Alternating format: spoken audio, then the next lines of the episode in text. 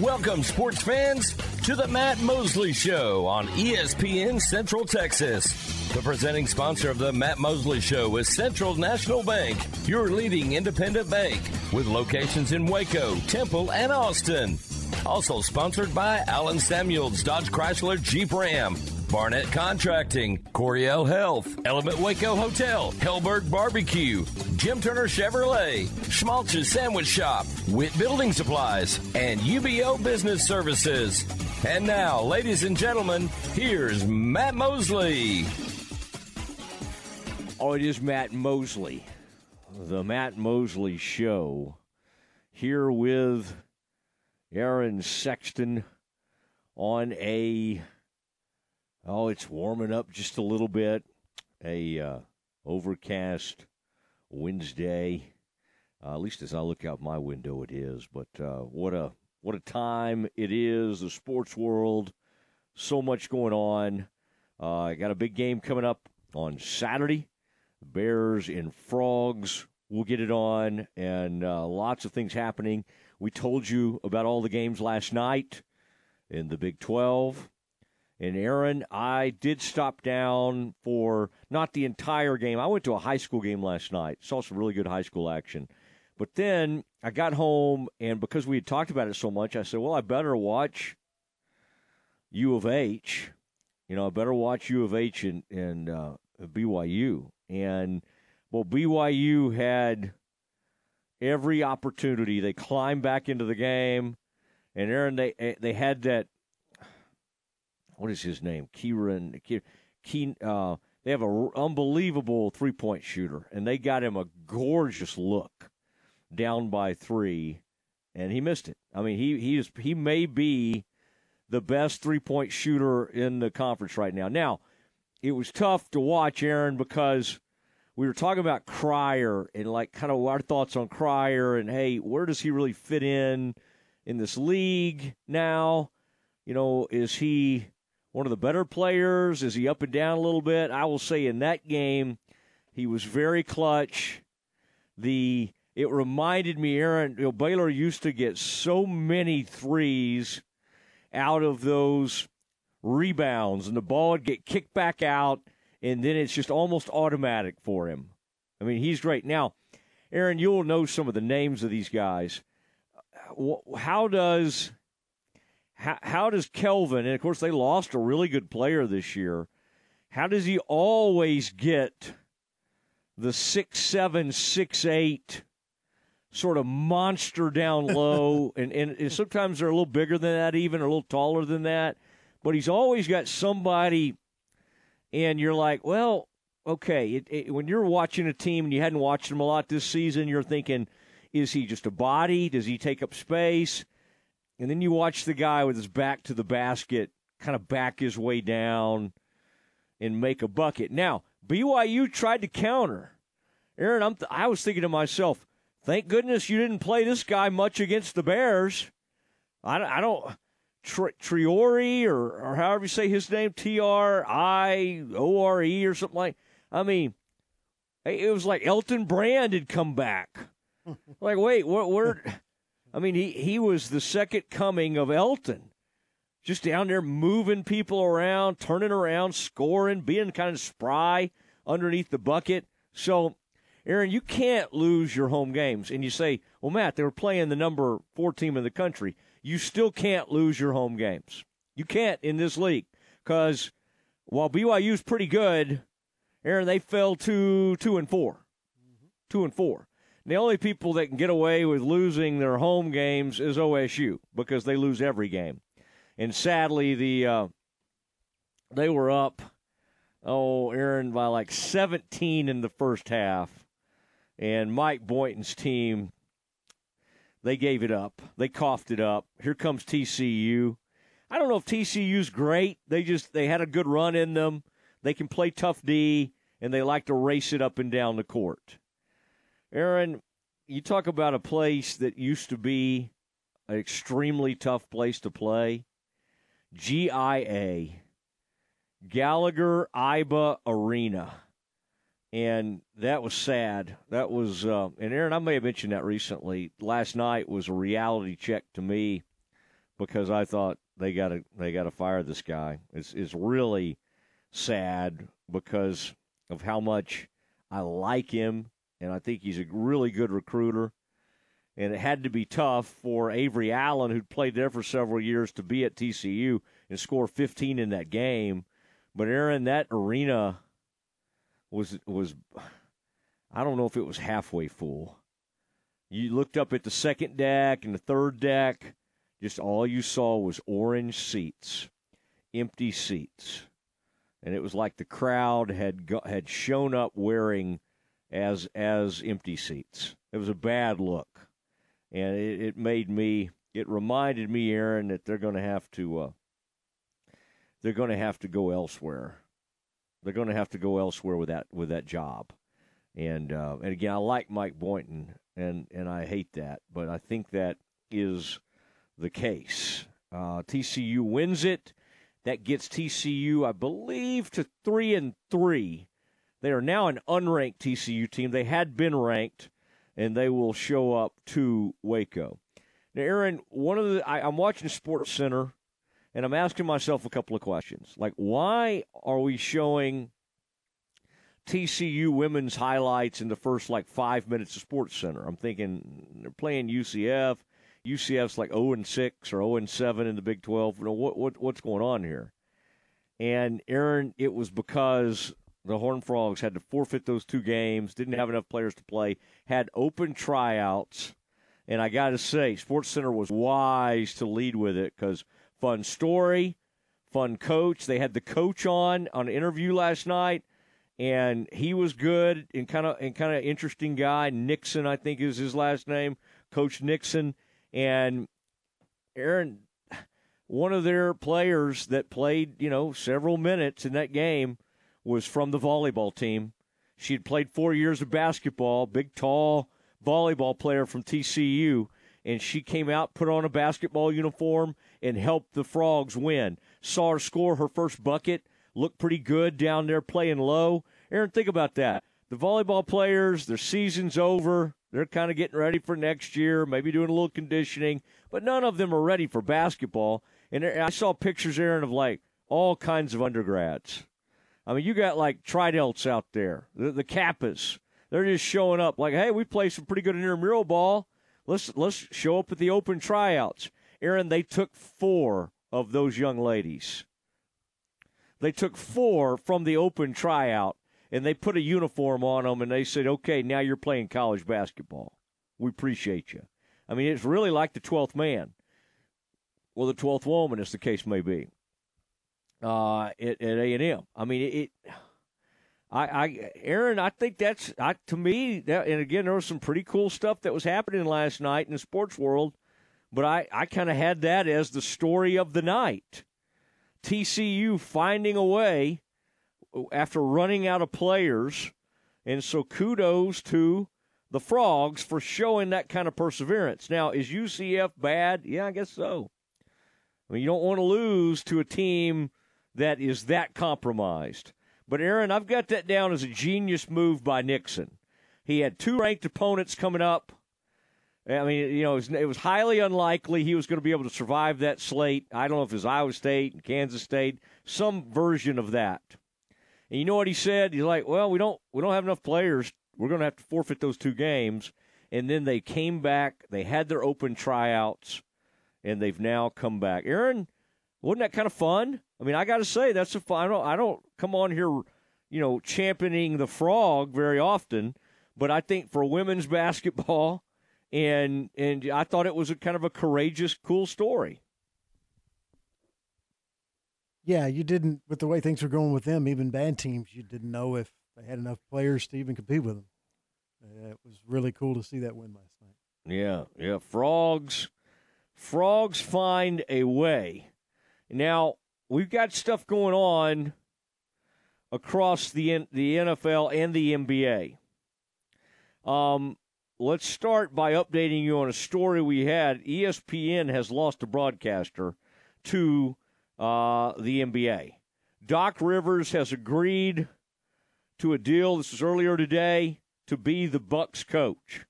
Aaron, when you fire your NBA broadcast team on ESPN and ABC, and you replace them with a big-time coach, that coach may get hired at some point. He did.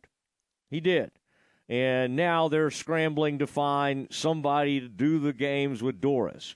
I would not overdo this. I would just, for now, go with Breen and Doris. Breen calls a great game. Doris talks a great game. She does a nice job in analysis. Just go with the two. Go with a two-person booth. I don't think you necessarily have to jam somebody in because you know what they'll do, Aaron. They'll take somebody off their studio show, and so it'll be. I would not mind Richard Jefferson. I would not want them to go Kendrick Perkins. I mean, there's a place for Kendrick, but it's not in the booth of a major NBA game. Aaron, would you be okay with the two-person booth, or do you think you have to roll a third voice in there? No, I'm great with two-man booths. A lot of times you really don't need that third man.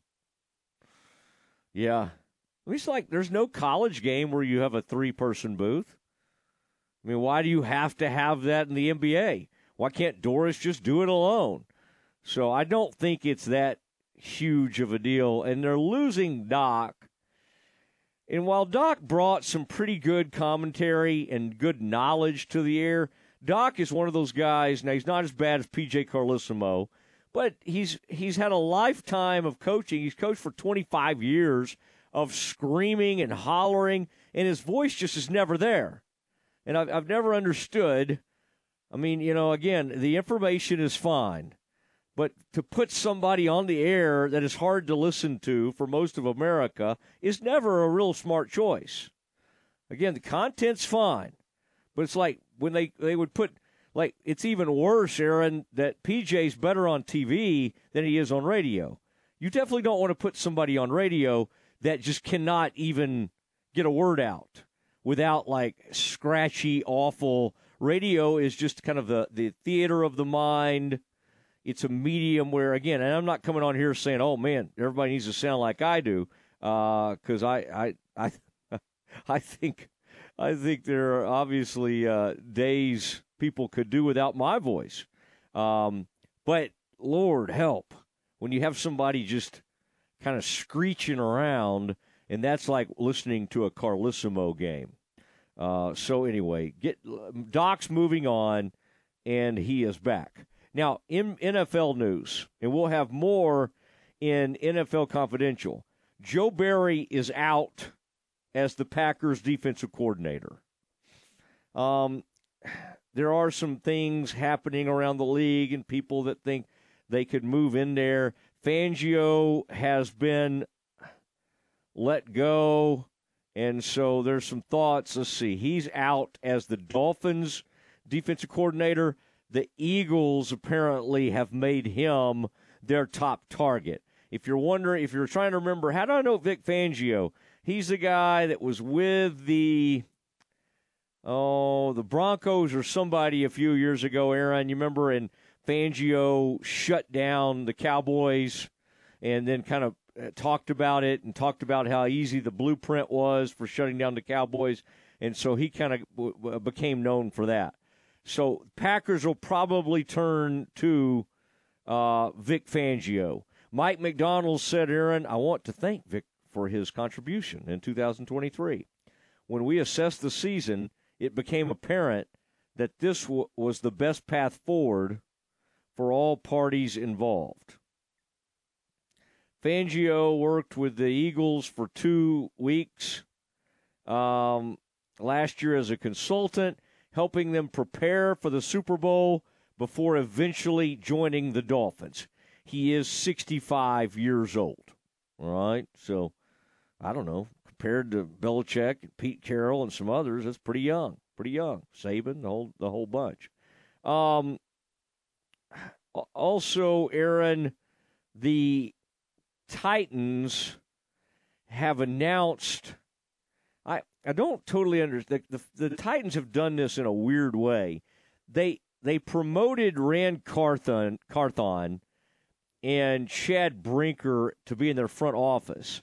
And so, honestly, the way this story has been presented, it's kind of like, yeah, we got a new coach, but, hey, Ran Carthon and Chad Brinker are running this whole thing. You know, it really seems like the coach is like the third step down. Most times we cover these stories, we're really only interested in who became the coach. And then the GM and everything else kind of comes after that. The Titans are acting like, oh, man, this is a huge promotion, Ran Carthon. So it always is interesting to me, Aaron, when they move on from coaches or GMs or whatever, and then it's like the next man up. Let's go hire the person who's already been in this organization and is part of, you know, why we're firing the people they reported to.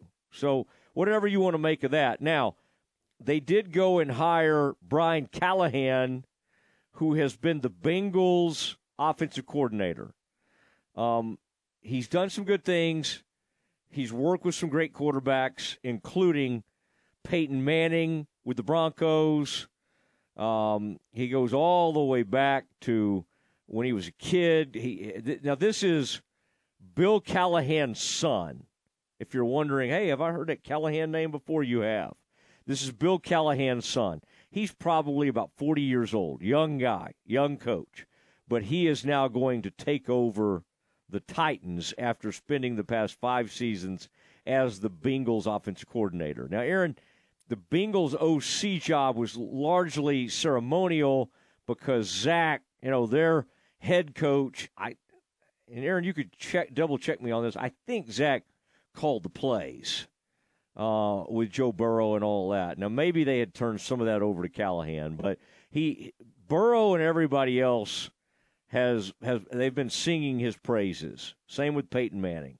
So I don't know if it's a great hire or not, but that is who is the head coach now of the Titans.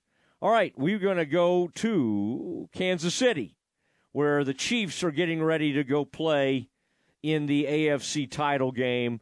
And from the NFL Network and NFL.com, Jeff Chedia joins us next. Baylor, Big 12 women's basketball on ESPN Central Texas. The 13th-ranked Baylor women back in action Sunday in Stillwater against Oklahoma State. 12:30 for the countdown to tip-off. 1 p.m. tip-off Sunday. Follow the Bears through the Big 12 Conference with Derek Smith and Lori Fogelman here on the flagship station for Baylor women's basketball, ESPN Central Texas.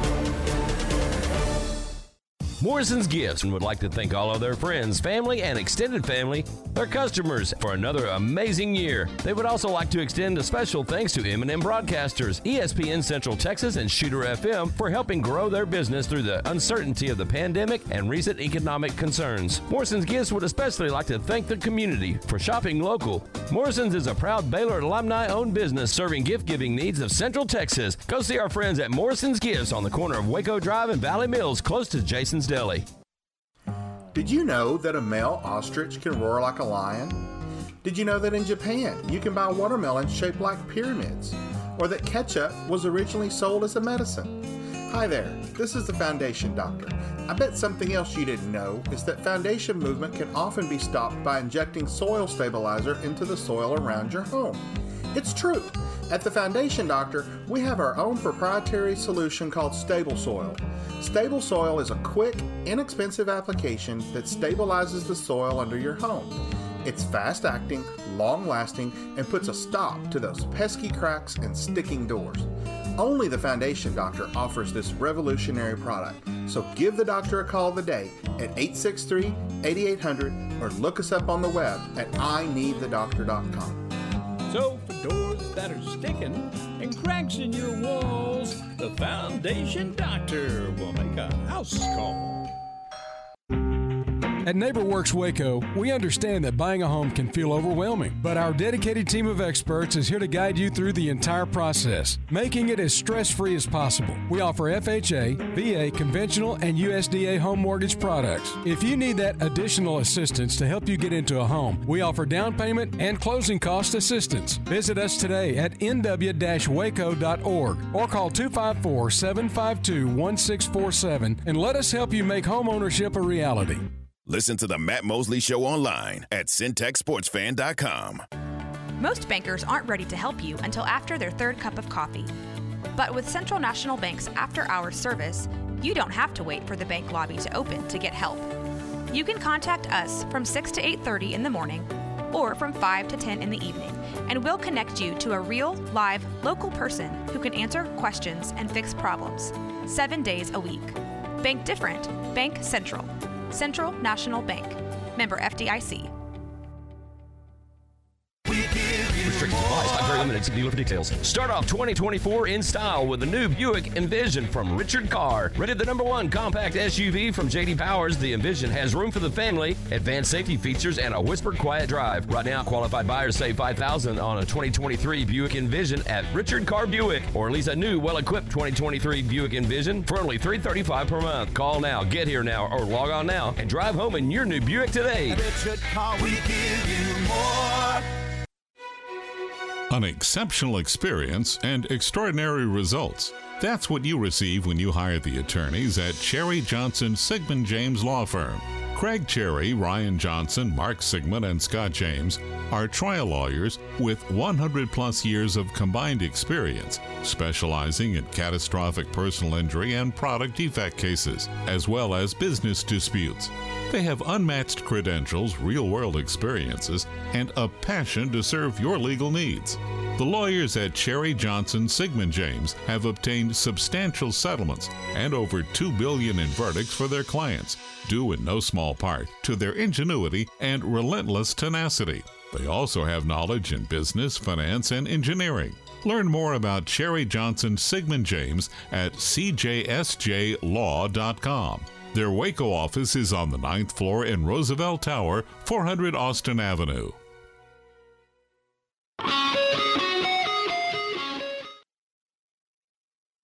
Life can be full of risks. One thing you shouldn't take a risk with ever is your family's health insurance. If you're self-employed or you now need affordable health insurance, you need to make this free call right now and see how the Health Insurance Helpline can help you get it. We specialize in helping the self-employed and people just like you that need affordable health insurance to get it. We have short and long-term health insurance plans, and some even cover dental, vision, and prescription drugs. Don't take a risk with your family's health insurance. It's not worth it. If you're self-employed or now need affordable health insurance, call right now and learn for free how to get it. Listen, affordable health insurance plans for everyone just like you are a free phone call away. So give us a shout right now. 800-659-7540. 800-659-7540. 800-659-7540. That's 800-659-7540. How do you measure the human spirit? In pounds? In milliliters? In the distance traveled between yesterday and today? Or maybe there's no way to measure the human spirit, because as you remind us every day, it simply has no limit. Learn more about how we care for your whole body, mind, and spirit at AdventHealth.com.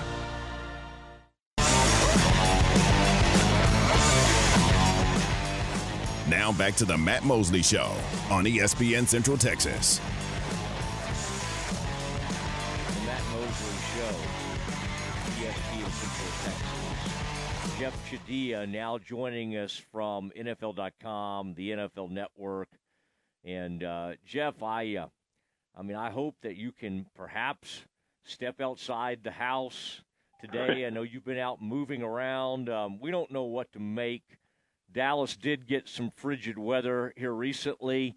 It freaks us all out. I think Kansas City's better prepared for it, but it still has to be – I guess it's not – you having spent so much time in Michigan it's really nothing for you. But I would say Kansas City's just kind of right on that edge. It's like a cold weather town, but it's the Midwest. I mean, do people freak out about this stuff, or is everybody just totally used to it at this point?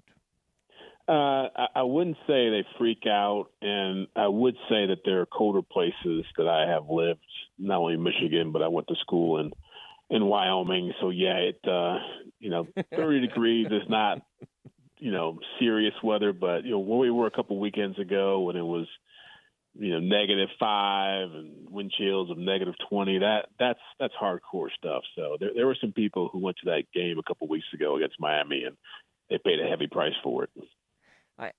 I bet you're like me. You sit up in the press box and in the warmth. And I remember being at that NFC title game. We were probably there together, hanging out in 2007, and it was like Packers minus 25. Wind chill or whatever. But all we're doing is trying to, get inside really quick. And I'd always just sit and wonder, and just watch the fans and think, like, how can they possibly be doing that? Now, you played collegiately, and you played in some of that crazy weather. What's always wild to me is the players going with the short sleeves. And part of it is, like, the offensive linemen, I know they just don't like people being able to grab onto anything. But then you see like Tyreek Hill or some of these receivers, and you're just like, why? Why would you do it? And it's almost like they're out there literally like kids trying to prove who's the toughest, right? And it seems preposterous.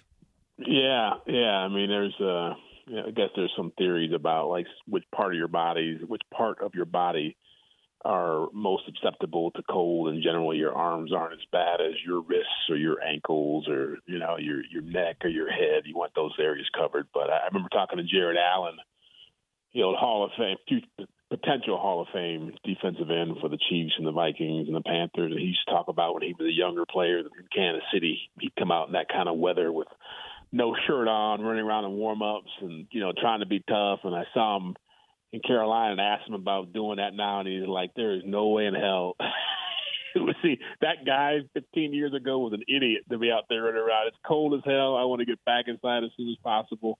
I think it's part of being young and foolish and thinking you want to be tough, and when you're older you realize it's better to be smart. Yeah, I would say so. The Chiefs got it together at the exact right time. Most of the season, it's kind of like, well, they're not what they used to be. Oh, they're not going to make it this year, and they're right back to where they always are. Were you buying into that like 6 weeks ago or whatever it was, or 5 weeks ago, like this team's really not playing well enough? Or do you just go, wait, the culture of this team and how they play, they might be able to overcome whatever they're suffering from, which was drops, Mahomes not being able to trust folks not lining up properly. There were a lot of things that were happening. Were you in the camp that, hey, I think this Chiefs, they're just not that good? Or did you always think in the back of your mind, as long as they have Mahomes, they have a chance here? Well, a little bit of both. I mean, Mahomes does give you a chance, but I was certainly more in that camp, and still in the camp of they're not as good as they were in previous years, and that's been consistent. I mean, you look at their statistics, and it's not just drops and it's not just penalties, but they're -11 in turnover ratio. I think they averaged like 22 points a game this year, or 23 points a game this year, when at the height, I think over the last 5 years, they've averaged around 29, 30 plus with Mahomes under center. They're not as explosive as they were, and they don't have the depth of weapons that they've had in the past. And they've been able to, get the most out of Travis Kelce as he's getting up there in age. Rashee Rice, who you guys know from the Dallas area, played at SMU, has been a nice surprise as a rookie. But I look at them overall, and they're not as talented, to be honest with you, as they were in the past, and they don't have that dominant receiver to complement Travis Kelce, and Kelce slowed down. So, yeah, I think that Mahomes gives you a shot, but I think a lot of their success so far in the postseason has been about playing defenses that are pretty beat up. Jeff Chedilla reporting live from Kansas City. What's the delicacy there? Oh, those burn-ins. You've introduced me to several places. Yeah. They're in the barbecue. 12. Oh, man. I brought that up with the Big 12 commissioner during that one-on-one I had with him. You'll recall that with Brett Yormark. And you've never seen just a more faraway look in a man's eyes. I guess he spent so much time in the Northeast, had no clue what burnt-ins were, and had to look at his PR man for help. Like, what is he asking me? What is he asking me here? And I just said, hey, you're in Kansas City. This is a big deal here. The burnt-ins. And, of course, Texas and Kansas, you know, they argue over who has the best barbecue and all of that. But nobody would argue against the burn-ins part of this. It's interesting you brought up Kelsey. It's still amazing to me that people like Kelsey and Kittle and even now kind of Laporta to a certain extent, it's like, wait, this is all this guy has. This is, and again, Rashee Rice, there's been some nice players come along, but still, where Mahomes wants to go. And still you'll look up in a major game and he's running free. He's running free with nobody 10 yards from him. I guess it's partly the his greatness. He's still that, good enough to get out there and do some things. And then it's head-scratching things that a team like the Bills would do. Like, how do you not account for Kelsey? Do you kind of equate this to the whole Gronk relationship to Brady? I mean, basically they just took over for that, didn't they? And now have become their own entity, and it feels like this thing may never end. Yeah, well, you look at the numbers that they put up, since they've gotten together, and I think they're the best pass catching duo in playoff history now, right? I mean, in terms of touchdowns and yards and reception, that's overall, not just tight end quarterback. I'm talking like quarterback and wide receiver, Jerry Rice, Joe Montana type stuff. Nobody's done it better than those guys have. But I really think, it's a couple of things. One, the last game of the season, Kelsey had a chance to get 1,000 yards for the 8th straight year. No one's ever done that at his position. He sat. He didn't want to do it, didn't want to, risk injury, and wanted to get the rest. And that's paid off for him, so he's been able to get a little more re-energized. The first game against Miami, they were down 5 defensive starters, so they were just out there just trying to survive. And, it was the weather was a factor. And I think this past game was really more about two things. One, the Bills wanted to take away Rashee Rice, who's really been playing well in the last 6 or 7 games. And so he only had 4 catches in this game. So I think they said, we'll see if Travis Kelce can beat us. And guess what? Travis Kelce against A.J. Klein, a guy who was going on vacation to Key West when the Bills called him up a few weeks ago, couldn't keep up with Travis Kelce in a big playoff game. And not anybody else who was there. They had lost Terrell Bernard, who was the guy, one of their starting linebackers a week earlier. So it was a big mismatch, and the Chiefs took advantage of it. But again, I think it's going to be much harder. I imagine in this Ravens game, you'll see Kyle Hamilton, their all-pro safety, who's 6'4", 220, pretty close in size to Kelsey, defending him a lot. You'll see Roquan Smith and Patrick Queen, a couple of Pro Bowl linebackers, dealing with him. And really, he's had some games, and especially in the second half of the season. I think he had like 1 touchdown catch in the final 8 games of the season. And he had some games where he was like 3 catches, 16 yards. And so it wouldn't surprise me if they were able to take him out of the game again with that contingent of players. I just wonder how Lamar – you always wonder how people are going to function. He's great, but he hasn't been to this place. I mean, I think he was before that win the other day, he was 1-3, which is more like Cowboys quarterback territory when it comes to playoff wins. But obviously you think he'll be able to function extremely well at home, but you just feel like Mahomes' experience of having done this year after year after year, I don't know. I have a hard time weighing that because Lamar's now been around long enough where he is a veteran. We can't be talking about him like, oh, Lamar's only in his second or third year. Yet There is something to Patrick Mahomes having done this time and time again. Like, how big a factor is that in your mind, or is that overblown in a sense? No, it's not overblown. It's enormous, and especially when you factor in he's on the road and he really relishes having anything to put a chip on his shoulder. And so, yeah, he felt that way going to Buffalo. People were questioning whether he could win on the road after having all these playoff games at home throughout his career, and now I'm sure he feels that same way going to Baltimore. He recognizes the challenge the Ravens present with that defense and Lamar on the other side, so that's going to get him hyped up. And, yeah, I mean, I think having been here does matter because they're not going to get overwhelmed or intimidated by mistakes or things that don't go their way early on. And this team has always fought. This team has always been able to find ways to have opportunities to win games under Mahomes. I think that one's only been blown. I only lost by, I think, more than 10, 12 points in a game, I think like 4 or 5 times in his career. So I don't think it's going to be like you saw against the Texans last week when the Ravens just rolled them in the second half. But, you know, that being said, you know, it's not like basketball where you got one player who can go out there and dominate. Like, you got to have guys catching the ball. You got to have guys, you know, not going out. You got to have guys blocking and tackling and doing a lot of things. And that's really where they've been inconsistent this year because he's played okay. He's played good, but the other players around him too often haven't played great. All right. Speaking of basketball, Embiid with 70 the other night. I was at the Mavs-Celtics game.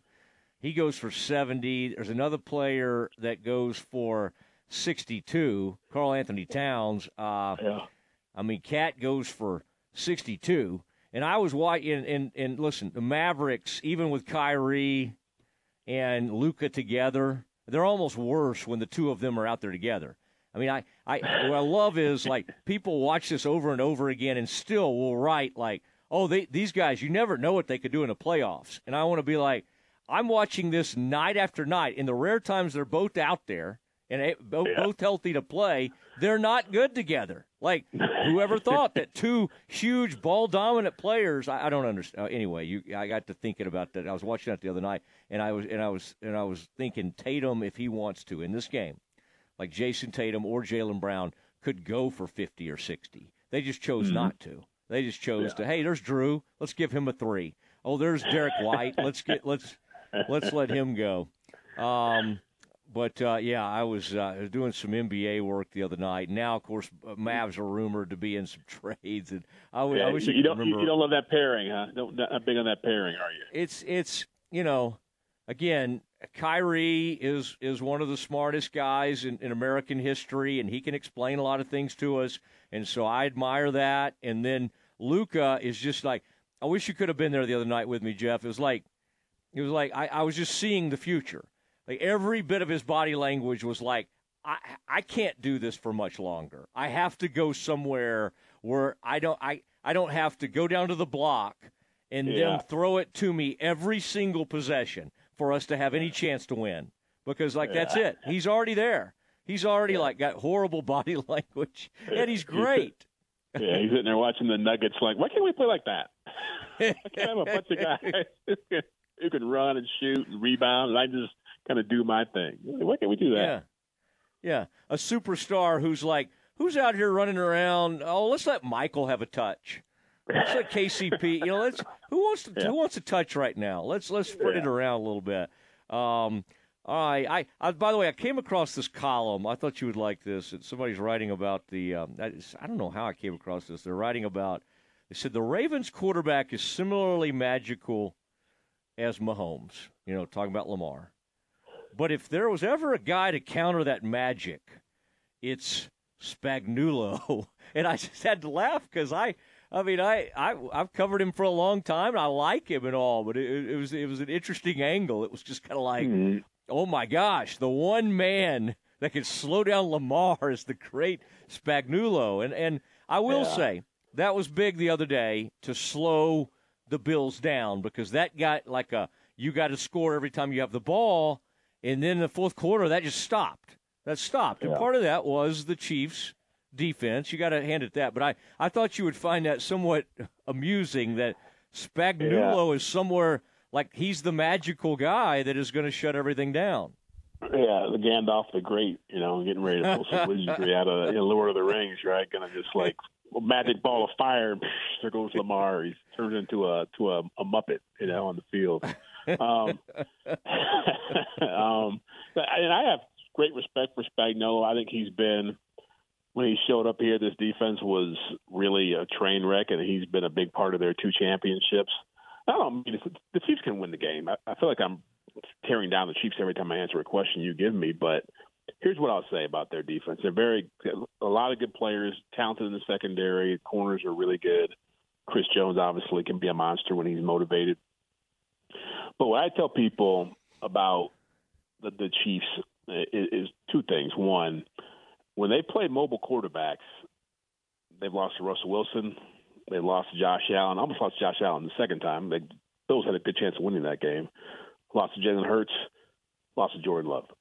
And so they've lost 6 games in the regular season, and 4 of those games were against quarterbacks who move around pretty good. And so that's always been a bugaboo for Spagnuolo's defense because he likes to blitz a lot. And when you blitz quarterbacks who aren't mobile, you get home a lot. But when you blitz quarterbacks who are mobile, you can get burned a lot. And so that's really, I think, the big question for me is how are they going to defend him? You got corners out there running around playing man coverage, turning their backs to Lamar Jackson. He's going to destroy you running the football. The other thing, and I'm not trying to minimize what the Chiefs defense did because they had a really good defense, second in the league in points, second in the league in yards. They only beat one playoff team in the regular season. And until they beat Buffalo, that was the second win. They beat Miami twice. That's the only team in the playoffs that they played that they beat. And when people tell me about this run they've been on with only allowing 7 points or less in the second half of their last 6 games and how great they've been playing, they played the Bengals with a backup quarterback. They played the Raiders with a backup quarterback. They played the Patriots with whatever you want to call Bailey Zappi. They played the Chargers in the season finale with the Easton stick. They played the Dolphins in sub-zero temperature weather, a team that has always played poorly against anybody who's any good this year. And it's like, I don't mean to bag on them, but they're not the same defense as the Ravens. The Ravens have played 9 teams with winning records and beaten them all by 14-plus points. Like, that to me is the difference between these two teams. I like that. The Chiefs are the anti-Cowboys. They limped through the regular season, just kind of survived it, did enough to get in the tournament, and then they'll probably go to the Super Bowl. The Cowboys just raced through the regular season, never lose at home, unbelievable at home, win 12 games every season, and then exit stage left. So you've got and the two owners, by the way, are about a block away from each other. They live right down the street from each other, and it always leads me when the Chiefs do really well or win a Super Bowl. I can always issue that line about, you know, it's great to have a Super Bowl winning owner in town or something. People like to do that. I can tell you that Jerry Jones probably talked more this season than Clark Hunt's talked in the entire Patrick Mahomes era. So that may be part of the problem down there. Yeah, it's like Clark shows up and he's got.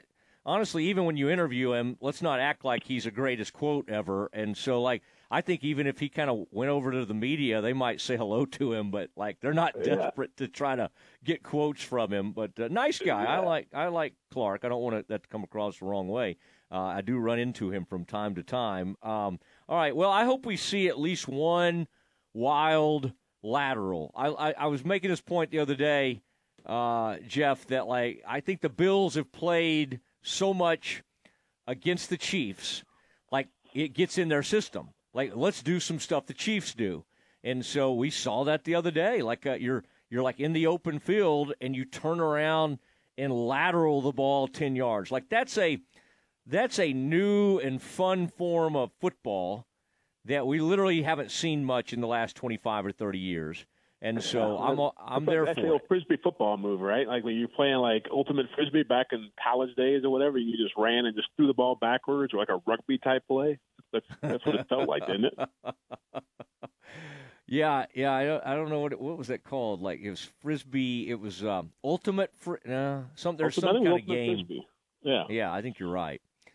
You're right. I got to be honest with you. I never wasn't that great at throwing the Frisbee. Like, getting it where I needed it to go. I always thought the guys that could go to the beach and could really wing that thing and know exactly where it was going just had a little bit of an advantage.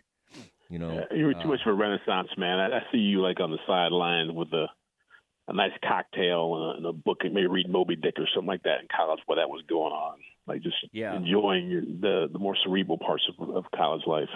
Yeah, I remember I went to Baylor. You could lose the cocktail in that, but maybe some of the other stuff. I always wanted to throw the Frisbee the other way. Those guys that could take it and you know what I mean, like change their arm angle and kind of throw it that other way. Now, to me, those guys really had something going. All right, Jeff, it's devolved into Frisbee throw, which is totally my doing as always. Thank you, man. This is going to be fun. Another AFC title game. You're like the Cowboys in the 90s for people that lived in Dallas. You just kind of like, hey, this will never end. And there you are. You settled in Kansas City. You thought you were settling. Hey, nice place. Get to be with the family. But you didn't know that you were literally going to have a potential Super Bowl team every single season. So you sort of unknowingly you ended up in the right place. Yeah, maybe I'm the good luck charm. Maybe I'm the guy who brought all the good fortune here. Yeah, that's. I think you should go with that for sure. Yeah, the Chadia good luck maybe charm. That's it. Yeah. Hey, well, thank you. I appreciate it, and I'll be in touch, sir. All right, man. Take care. Always fun. You bet. Jeff Chadia from the NFL Network, NFL.com. You can read his stuff. That is Jeff Chadia, C-H-D-I-H-A. And Aaron, sadly, and I think Bryce was about to write about this the other day. I need to get on Waco Trib and read what he said about it. We all grew up worshiping and loving, any of us that were sports writers or loved sports, Sports Illustrated. And that's where Jeff rose to fame as a Sports Illustrated writer. And sadly, in case you haven't seen this story, SI is basically on its way out altogether based on some just horrible decisions and one of the great brands in the history of sports seems to be going down the tubes, and that's very, very sad. And Aaron, I'll tell you my Sports Illustrated story one of these days. All right, let's continue. It is time for the NFL Blitz Package. Join us for the Baylor Coaches Show this Thursday, live from Rudy's, with the voice of the Bears, John Morris. Join us Thursday and hear from equestrian head coach Casey Maxwell and men's basketball head coach Scott Drew. That's Thursday from 6 till 7 p.m. for the Baylor Coaches Show, here on the home of the Bears, ESPN Central Texas. An exceptional experience and extraordinary results. That's what you receive when you hire the attorneys at Cherry Johnson Sigmund James Law Firm. Craig Cherry, Ryan Johnson, Mark Sigmund, and Scott James are trial lawyers with 100-plus years of combined experience, specializing in catastrophic personal injury and product defect cases, as well as business disputes. They have unmatched credentials, real-world experiences, and a passion to serve your legal needs. The lawyers at Cherry Johnson Sigmund James have obtained substantial settlements and over $2 billion in verdicts for their clients, due in no small part to their ingenuity and relentless tenacity. They also have knowledge in business, finance, and engineering. Learn more about Cherry Johnson Sigmund James at cjsjlaw.com. Their Waco office is on the 9th floor in Roosevelt Tower, 400 Austin Avenue. How do you measure the human spirit? In pounds? In milliliters? In the distance traveled between yesterday and today? Or maybe there's no way to measure the human spirit, because as you remind us every day, it simply has no limit. Learn more about how we care for your whole body, mind, and spirit at adventhealth.com.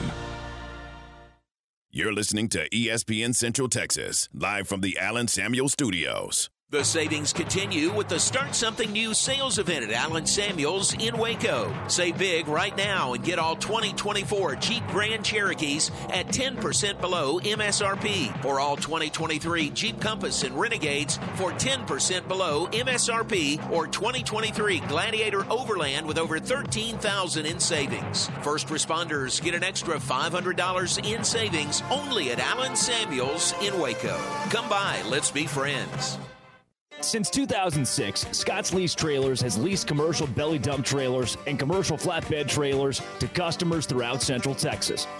The leases at Scott's Lease Trailers are available long-term or short-term. They have several trailers to choose from, and all their trailers are guaranteed to pass Texas Department of Transportation inspection at pickup. Family-owned and operated and located in Cossey, Scott's Lease Trailers. They will answer your phone call no matter the day or time.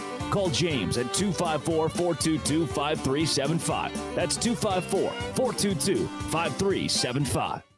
Central Texas, it's time to support our youth. You're invited to attend the 2024 McLennan County Junior Livestock Show and Youth Fair, February 5th through the 9th at Extraco Event Center in Waco. More than 500 McLennan County 4-H and FFA students will be exhibiting livestock for an opportunity to sell at the annual Sale of Champions, Friday, February 9th at 6:30 p.m. Last year's sale brought in $1 million for student college funds and future projects. For more information, call 254-722-2597 and like the McLennan County Junior Livestock Show on Facebook. Hey, it's Matt Mosley. You can make the decision right now to get lasting relief from that awful joint pain for 2024. Don't go another year compromising because of that pain in your knees or shoulder, or like my neck, for instance. Call QC Kinetics now. QC Kinetics is the nation's leader in regenerative, non-surgical pain relief. No drugs, no surgery, no downtime. This is not a Band-Aid.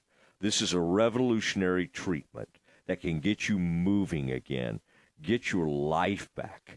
And listen, it's non-surgical. It's very important. If this is the year you decide to fight back against that pain, take the first step now. Call QC Kinetics. Get a free consultation on the calendar. Call 254-415-4100. 254-415-4100. QC Kinetics, 254 415-4100. Campus Confidential is sponsored by Jim Turner Chevrolet. Jim Turner Chevrolet is just a heartbeat away in McGregor, and they will treat you like family. It's time for Campus Confidential, our daily look at college football news. Here's your host, Matt Mosley. It is time for some NFL Blitz package, and we'll talk some NFL, and got a lot going on right now. And you got, there it is. You got the brand new situation with Callahan being hired with the Titans. I want to hear more about him. You got GMs being hired. You know, we're continuing to be on Jim Harbaugh watch. We had that news about the Chargers yesterday. Aaron, lead us off with some NFL Blitz package. In a move that could have big implications in the NFC East, Vic Fangio is out as defensive coordinator of the Miami Dolphins. The Dolphins announced today that they've mutually agreed to part ways with the veteran assistant coach after one season. Fangio will now be the top target for the Philadelphia Eagles' vacant defensive coordinator position, according to ESPN's Adam Schefter. Fangio joined the Dolphins as the NFL's highest-paid defensive coordinator last year. Miami ranked 7th in the NFL in defense expected points added from Week 8 to 18 after they got back All-Pro cornerback Jalen Ramsey. Yes, you know, Aaron, it's always good when you get beat 26-7 in the playoffs to make sure you hold the defense accountable, all right? Right. Everybody's fine on offense. Yeah, 7 points, but it was chilly. It was cold out there. So, and boy, the Chiefs, they never score 26 points. How dare Fangio and his staff allow something like that. Fangio out. And Aaron, it does sound like he'll quickly land on his feet. And it's kind of like, it reminds me of an old Rob Ryan. We got fired by the Cowboys, and he was reached via phone by Tim McMahon of the Dallas Morning News or ESPN Dallas, wherever he was working for at the time. And Rob Ryan said, I'll be out of the league for 3 minutes before I have a new job. He was very – now, I think it took a little longer for Rob to land on his feet. In fact, I haven't seen Rob coaching in quite a while. That makes me want to check into his brother does TV for ESPN. What does Rob Ryan do these days? Aaron, that was one of the strangest things I ever saw at the Combine. Went to the Combine in Indianapolis, and between the hotel where I was staying and the Combine, there was this little mall, kind of a little, I don't know, it wasn't a big mall, but they had a sky, had like a, one of those skywalks between this little mall and the Lucas Oil Field, or where we were having the deal. And so I go kind of strolling through there, and I was with ESPN.com at the time. And, Aaron, I look over there, and both Rob and Rex Ryan are getting chair massages out in the middle of that mall. Like, just, it was just like a, they were just offering for whatever, $15 or whatever, chair massages. And I just saw this crazy long-haired looking man who seemed to be rather large. And it was none other than the Ryan brothers. Seeing something like that kind of sticks with you over the years. Aaron, what else do we have? Another team fired their defensive coordinator today. This time it's another playoff team, actually. Joe Barry out as the Packers defensive coordinator. Again, the defense played great throughout the playoffs, including against the 49ers. The move announced Wednesday by the Packers came 2 days after Matt LaFleur declined to comment on Barry's job status and said he was going to, quote, go through the process at my own pace. Barry could remain on the staff in some capacity, according to ESPN's Adam Schefter, and that possibility still being discussed. This will be LaFleur's third defensive coordinator in 6th season when he hires Barry's replacement. You know, maybe we should point to that, Aaron, when we bring up how many coordinators and firings and coaches Aranda has gone through. Like, obviously, LaFleur is a very successful head coach, it would seem, and he's been to a NFC title game, and yet, as you said, he's fired 3 coordinators in 6 years. So we'll keep that in mind. Aaron, I did double back to just check on the Dolphins' defense. You know, they fired their defense coordinator, Vic Fangio. Late in the season, they were without Javon Holland, Xavion Howard, you know, the great cornerback from Baylor, Jerome Baker, Jalen Phillips, and Bradley Chubb. I mean, I mean, that's kind of interesting. And it's just like, well, it doesn't matter. You stink. You're out. And they go ahead and fire Vic Fangio. As the Chiefs get ready for the AFC Championship game, they'll be without possibly their best offensive lineman. Guards Joe Thuney was not on field for the Chiefs practice today, and a source told ESPN's Adam Schefter he was unlikely to play in Sunday's AFC Championship game against the Ravens. He was the first-team All-Pro this season for the first time in his career, led all players in pass block win rate at 99.1%, and also earned his second Pro Bowl selection this year. He injured a pectoral muscle late in the Chiefs' divisional win over the Bills. You know, in the title games the Chiefs had not fared well in, you know, that's what has happened. It's that interior, it's getting guys in his face quickly. Now, Mahomes obviously can roll out and move and do some kind of amazing things. But, boy, if you can break it down in a hurry, that is the recipe, well, most for any quarterback. But Mahomes, no quarterback loves pressure right up the middle, especially early pressure. I mean, we've seen it with Dak. We've seen it with others. So that is something that bears watching, and that sounds pretty ominous for the Kansas City Chiefs. We told you about the Titans hiring their head coach yesterday. Bengals offensive coordinator Brian Callahan, the team announced today that they have finalized the complete front office structure that they will move forward with. The team announced Ran Carthon has been promoted to Executive Vice President and General Manager. Chad Brinker promoted to President of Football Operations. And as we told you yesterday, Brian Callahan, who spent the last 5 years as the Bengals offensive coordinator, is the Titans' new head coach. Yeah, I've been reading up on Callahan, and I kind of like what he's done. And I know Bill Callahan was his dad. You know, when Bill Callahan got the Nebraska head coaching job years ago, the offer had been made to Mike Zimmer when he was still the Cowboys defensive coordinator. And both Zimmer and Sean Payton, Jerry took them. It shows you how things have changed over the years, Aaron. Jerry took their salaries all the way up to $1 million. Back when that was a huge deal to go. And it went from $500,000 is what they were making to $1 million to keep both Zimmer and Sean Payton. Of course, after the 2005 season, or was it 2006?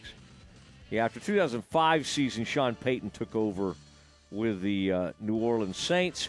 Zimmer would later become the head coach of the Vikings. Aaron, I did notice the Lions have some players out of practice today, and they returned with a walkthrough today. One of those is Sam Laporta, big-time tight end, sat out his first practice in 2 weeks, injured his knee in the regular season finale, and has played through it in the postseason, making 12 catches for 79 yards and a touchdown. Really like him. He missed 2 practices the week before the wild card round before returning to full participation. So I think he'll be okay. Ragnow, who got hurt in that game the other day in the divisional round, has ankle, toe, knee, and back injuries that kept him out of practice. But he told reporters today that he's feeling better than he expected to feel. So that's a tiny bit of good news. Left guard, Jonah Jackson, will not play Sunday. Receiver Caliph Raymond also did not practice. Limited, Aaron, Josh Reynolds, who made a great catch, great grab in the end zone the other day, the former Aggie. Loved how he – I mean, I just love guys that go up there and hand catch it like that, can just go ahead and snag it. Love that catch. And then that linebacker – Anzalone, he's got shoulder ribs injuries. And then one other one, Aaron, linebacker James Houston with an ankle. He was a full participant. What I don't understand, Aaron, is the wording on some of these reports when they say was estimated as a full participant. Doesn't make any sense. Whoever put out the reports, either lying to you or not lying to you. They're either truthful or not truthful. They're not estimating anything unless they try to put out the report like earlier in the day predicting who would practice and not practice, but this sentence doesn't make sense to me. James Houston was estimated as a full participant. Okay? They're not in the business of giving estimates. They're telling you he either is going to practice or not going to practice. All right, it's the Mosley Show. ESPN Central Texas. Aaron, if all these writers would just, can you imagine if they would just come to me for the writing tips, I could really help them out. We'll continue here, and I just, there's a lot going on NFL-wise. I can't get too far away from that. And reminder, at 4:40, we do have Campus Confidential. A lot of this NFL news, especially with the Chargers, is related to what's happening at Michigan. All of that coming up in the 4 o'clock hour. Your home for the world champion Texas Rangers. ESPN Central Texas. Hey, Central Texas, it's Matt Mosley, ESPN Central Texas. Next time you're ready for a weekend getaway or a staycation, remember Element Waco Hotel. Element Waco Hotel offers its guests superb combination of luxury and comfort. Rooms are big and spotless and feature an upscale, modern look and feel. Also have the suites that are perfect for you to host a watch party for the upcoming game. These suites include full-size kitchens and 2 TVs. Meeting spaces for birthday parties and small events are also available. The Circa Kitchen serves fresh chef-inspired cuisine made with locally sourced ingredients. The bar is a great place to enjoy craft cocktails, local beer, and organic wine, open to the public 7 days a week, 5 to 10, and the beautiful heated outdoor pool and hot tub. The location is hard to beat. 2200 North Robinson Drive, just off the famous Waco traffic circle. It's time to enjoy the best. Element Waco Hotel. Are you ready to break ground on your next commercial construction project?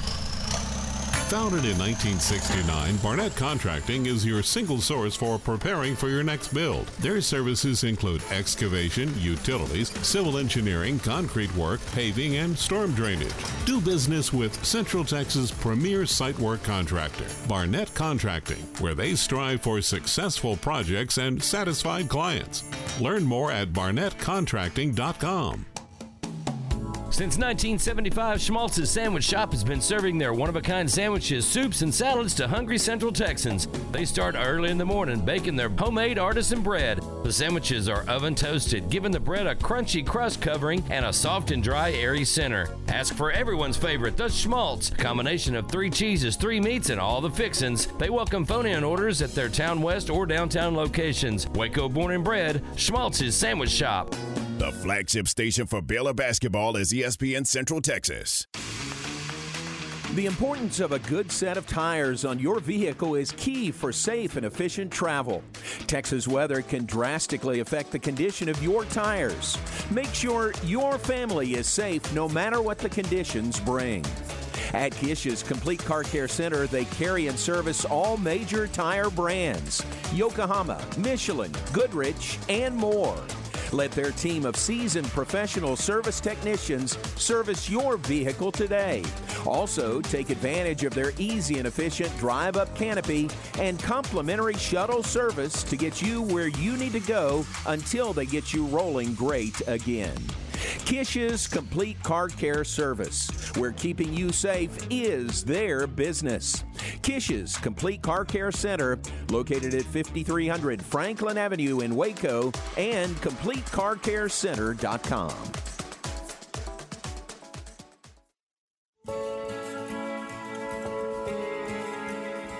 Okay, everyone, check this out from D'Amore Fine Jewelers in Waco. D'Amore Fine Jewelers now has their own diamond growing machine right here in their own super lab. Yes, you've always been able to get a better premier diamond for the best price at D'Amore Fine Jewelers, but now they have their own growing chamber. Yes, they still have Earth Mine diamonds and a great selection of those too, but now if you're in the market for a lab-grown diamond, this is a game changer because you can now get them directly from the source. No middleman markup and only the very best high color, high clarity, and high transparency material. So you can get an incredibly beautiful diamond at an amazingly low price. Come by D'Amore Fine Jewelers on Waco Drive just past New Road and talk about your dream diamond that will become a reality. D'Amore Fine Jewelers at D'AmoreFineJewelers.com.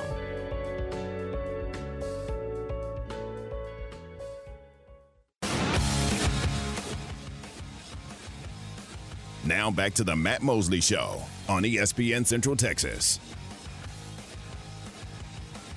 On his Matt Mosley Show, ESPN Central Texas, and got a big Campus Confidential for you coming up at 4:40. And this is a day where there's a lot of movement. There's a ton of movement in the NFL. A lot of things are connected even to college football as well, and so it's something to keep an eye on. Aaron, there was something happening not long before we signed off yesterday that I wanted to comment on. I thought it was kind of cool. Baylor does have another, and it feels like it's about 3 years in a row, McDonald's All-American. That I can remember when Tweety was the first one, Aaron, that being a huge deal and a huge story and something Baylor was putting out in recruiting.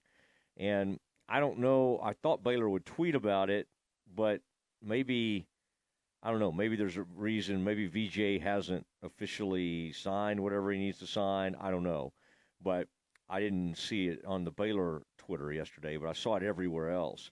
And they have VJ Edgecombe. Aaron, we've talked about him, 6'5", kind of a, I bet he can play shooting guard, but more of a wing. He's just a slasher scorer. He's going to be great. And then the kid from Lake Highlands, who by way of Link Academy, Trey Johnson, who Baylor wanted, is also on the McDonald's All-American team. Liam McNeely's on there too, Aaron, and his uncle played at Baylor, played at SMU and Baylor, was a three-point artist back in the day. I think probably would have played for Dave Bliss back in the day, but so his nephew is also on the McDonald's All-American team. But, Aaron, that used to be a situation where Baylor would just stop down, and that would be incredible. It still is fun, but it's kind of amazing that it's become expected in almost an annual thing. It used to be, okay, Duke, Kentucky, UNC, I mean, all the enormous blue blood teams, all these kids are going there. And for Baylor now to have somebody every year, and the really cool thing is they poured everything into Trey Johnson. And he ends up picking Texas over Baylor. And while they had recruited and knew VJ Edgecombe, they had to pivot, and they had to close in a very aggressive way to try to get VJ Edgecombe, a top 5 pick. And they were up against Duke and Kentucky, and they got him. They got him. And so that'll be fun to watch that game.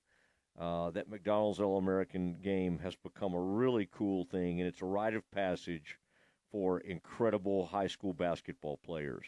And the Bears have another member of that team, and unfortunately so do the Longhorns.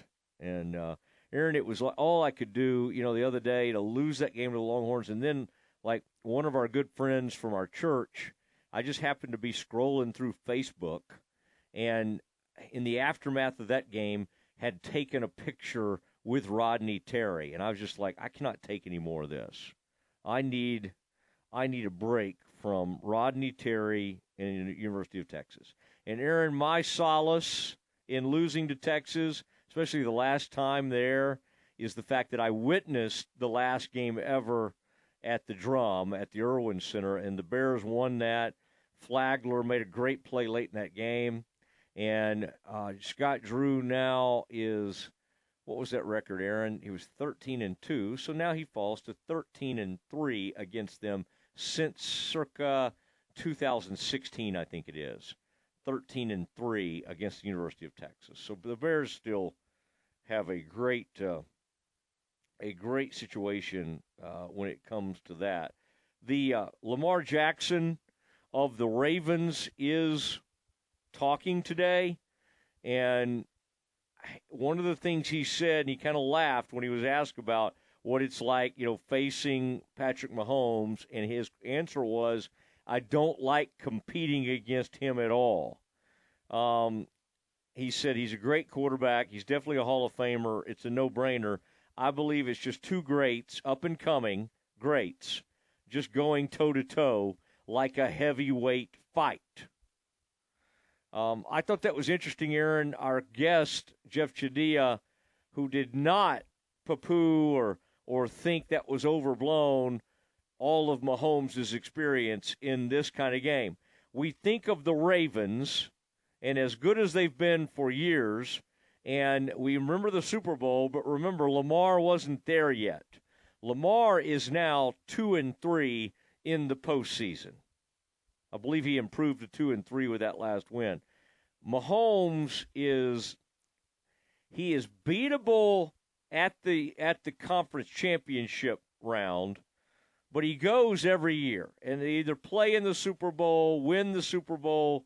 It's an amazing thing. He's been the starting quarterback there for 6 years. They have had 6 AFC title game appearances. Aaron, if he keeps this up, I've got that bordering. You know how much I love that Gonzaga stat. Like, I think you can get upset so easily in the NCAA tournament. It's happened to Baylor a couple of years. They have not gotten out of the second round the last couple of years. It can happen so easily. I think Gonzaga going to 8 straight Sweet 16s, that may come to an end this year. They're a bubble team right now.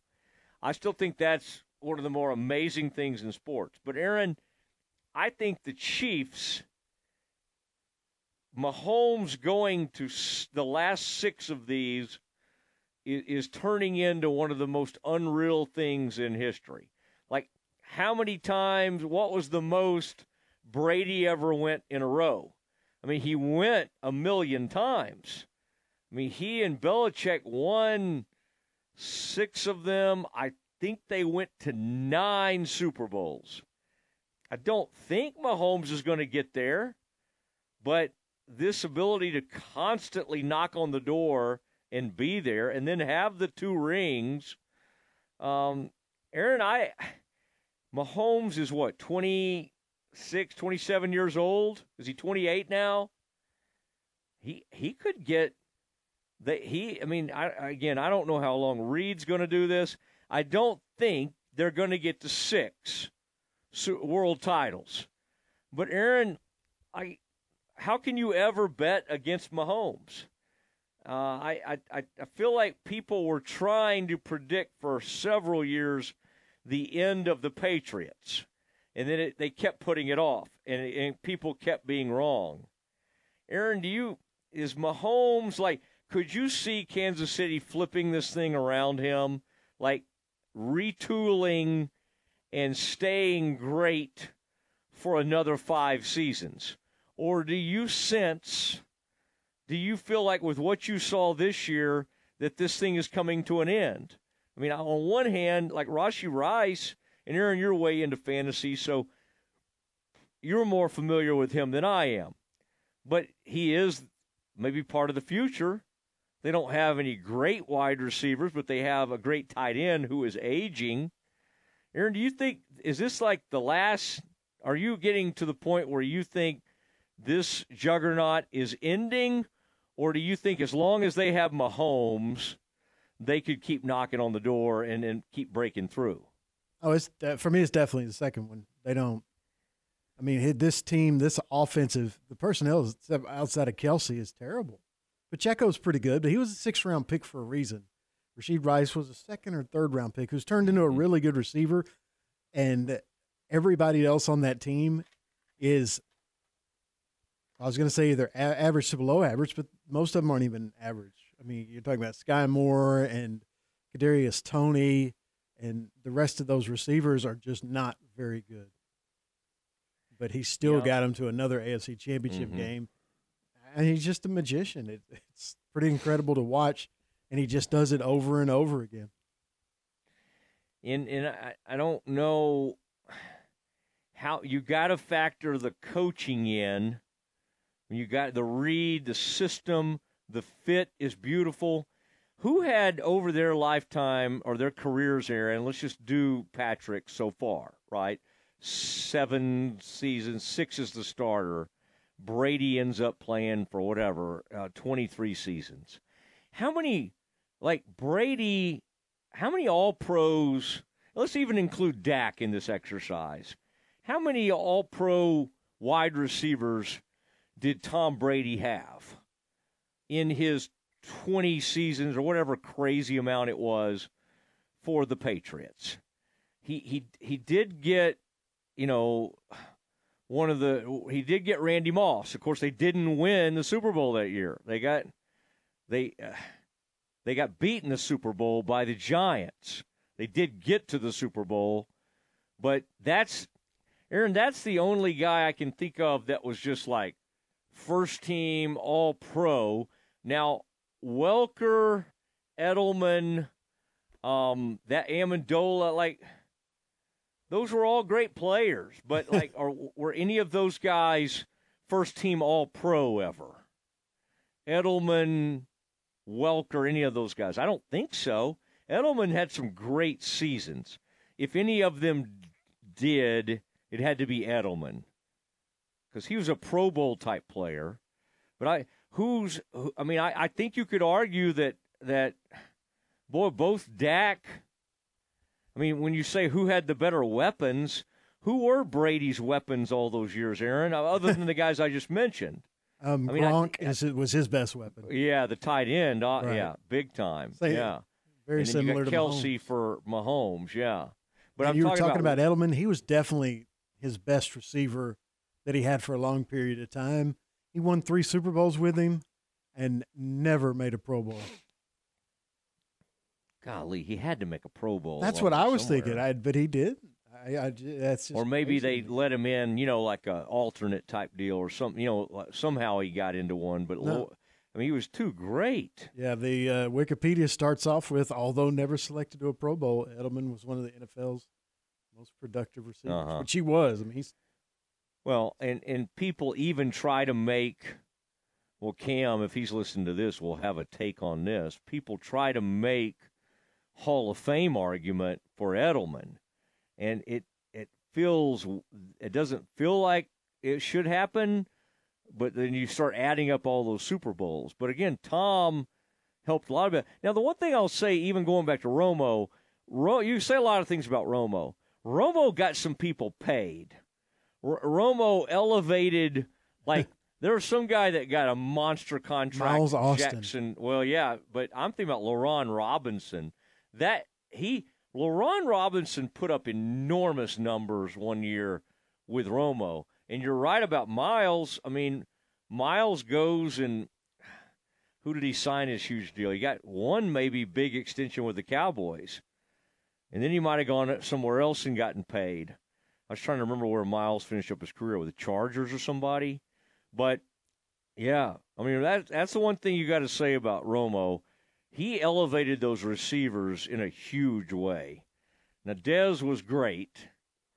I think they both helped each other. But some of those guys along the way, Miles Austin, when he got away from Romo, was not – where did he end up, Aaron? Chargers or Bills or where? Laron Robinson was like just a total backup kind of guy and gets thrown in the starting lineup and puts up a monster year with the Cowboys. So, anyway, I'm trying to think of Brady's other receivers. Troy, who is the guy who played, like, sometimes he would actually play defense and offense. And did Sean Jefferson play with him way back in the day? Troy, who am I thinking of, Aaron? Troy Daniels? Troy, I'm just thinking about. But, like, he elevated. And honestly, who is his best back he had during all those Super Bowls? He had the guy he could throw to from LSU that, he could throw screen passes to. James White. Who am I thinking of? Yes. He had him, and at one point he had the washout from the Bengals, and he wore out his welcome with Cincinnati, and he kind of turned his career around a little bit with the Patriots. But that was the greatness of Brady, is that they felt like even if a guy had like a bad attitude problem, they could just go, well, we'll put him in this locker room, and he'll be fine. And for the most part, that was true. Like, I try to remember, like, other than the horrible guy that ended up, in prison for murder and killed himself. Now, that was an awful deal. But, most times if you took – and, of course, they drafted him. Most times if they brought you in, it was part of the culture. You behaved really well at some point. All right, Aaron, that's gonna bother me all afternoon. I'll have to look that up. The running back who came from the Bengals that played Corey Dillon. That's it, Corey Dillon, because he was like he had gotten in trouble and had a bad attitude or whatever for the Bengals. And then he comes to – and then for years, Aaron, it was like they would get somebody else even, like that was just kind of like, oh, this guy's nothing. And he would get there and he would run for 1,000 and score like 7 or 8 touchdowns. Again, just a huge part of the culture. All right. Aaron, is that enough Patriots talk for you? I mean, Cam's got to be like wanting to call in right now and join in some of this. It is the Matt Mosley Show, ESPN Central Texas.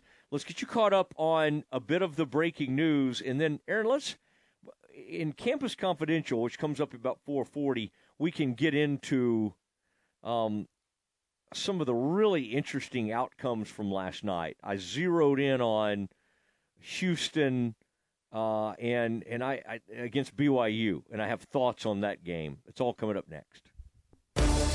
Baylor, Big 12 basketball on ESPN Central Texas. Baylor basketball welcomes TCU into Foster Pavilion this Saturday. 2:30 for the countdown to tip-off. 3 p.m. tip-off Saturday. Follow the Bears through the Big 12 Conference with Pat Nunley and John Morris here on the flagship station for Baylor basketball, ESPN Central Texas. It's tax season once again. Stressful, right? Doesn't have to be. Maggard Bookkeeping has been helping Central Texans through the complex tax code for more than 25 years. Go to maggardbookkeeping.com and bypass the stress. Okay, so what's the most important part about your house? Nope, it's not that bar or even the man cave. Think about it. The most important thing is your roof. It has to withstand all that Mother Nature can throw your way. So it makes sense to have the best. McAdams & Sons Roofing is your first choice when it comes to protecting your valuable asset.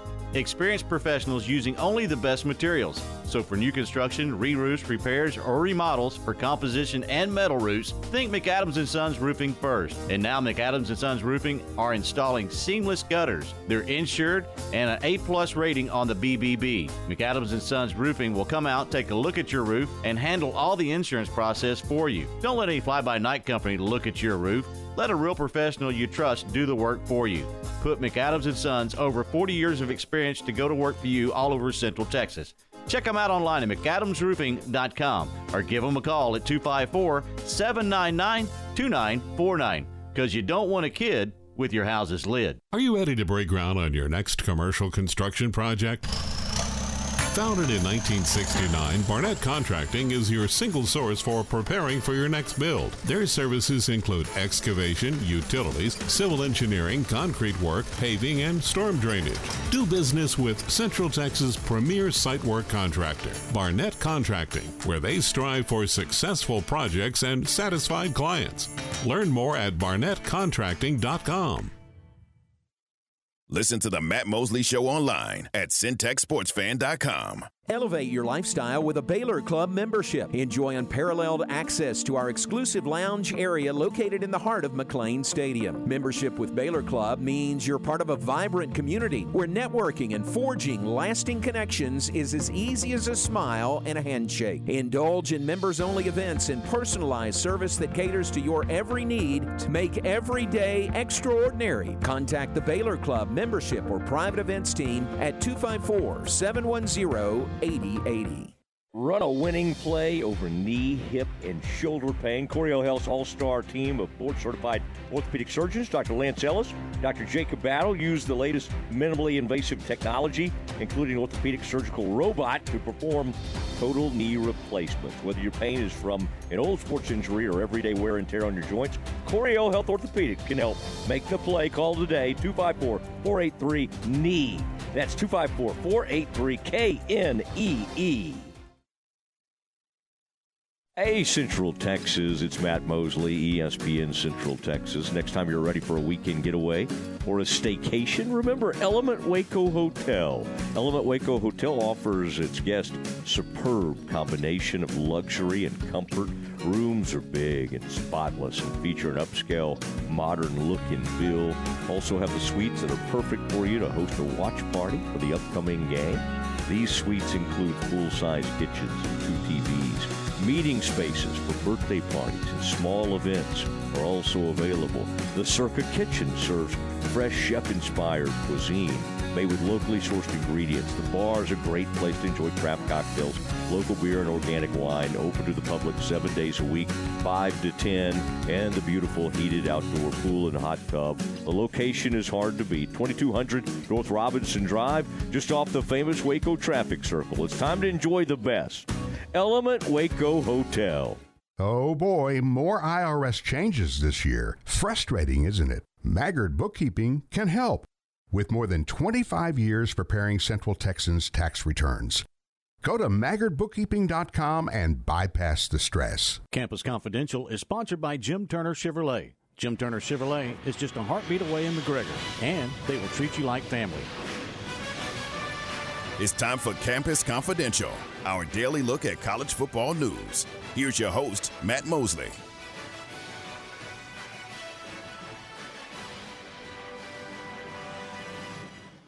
Coming up here in a little while, we will have Campus Confidential coming up, I don't know, about 4:40, 4:42. We'll kick that off. Thank you to Jim Turner Chevrolet for always making that such a big part of our day, and we'll have a lot of different directions to go with that. We've got all sorts of things going on NFL wise right now, and it's been interesting to see the some of the new coaches. The one story I've been waiting on is the whole, what's going to happen with Jim Harbaugh, and we'll continue to monitor that. Tomorrow on Thursday, Mike Vrabel is set to interview with the Panthers, the Titans' former coach, and some of the players in these AFC title games are talking this afternoon. So I've been trying to kind of monitor that to see what's coming out of that.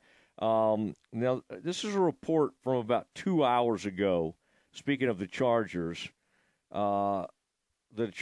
have declined comment on the basic question of whether Harbaugh is still in the building.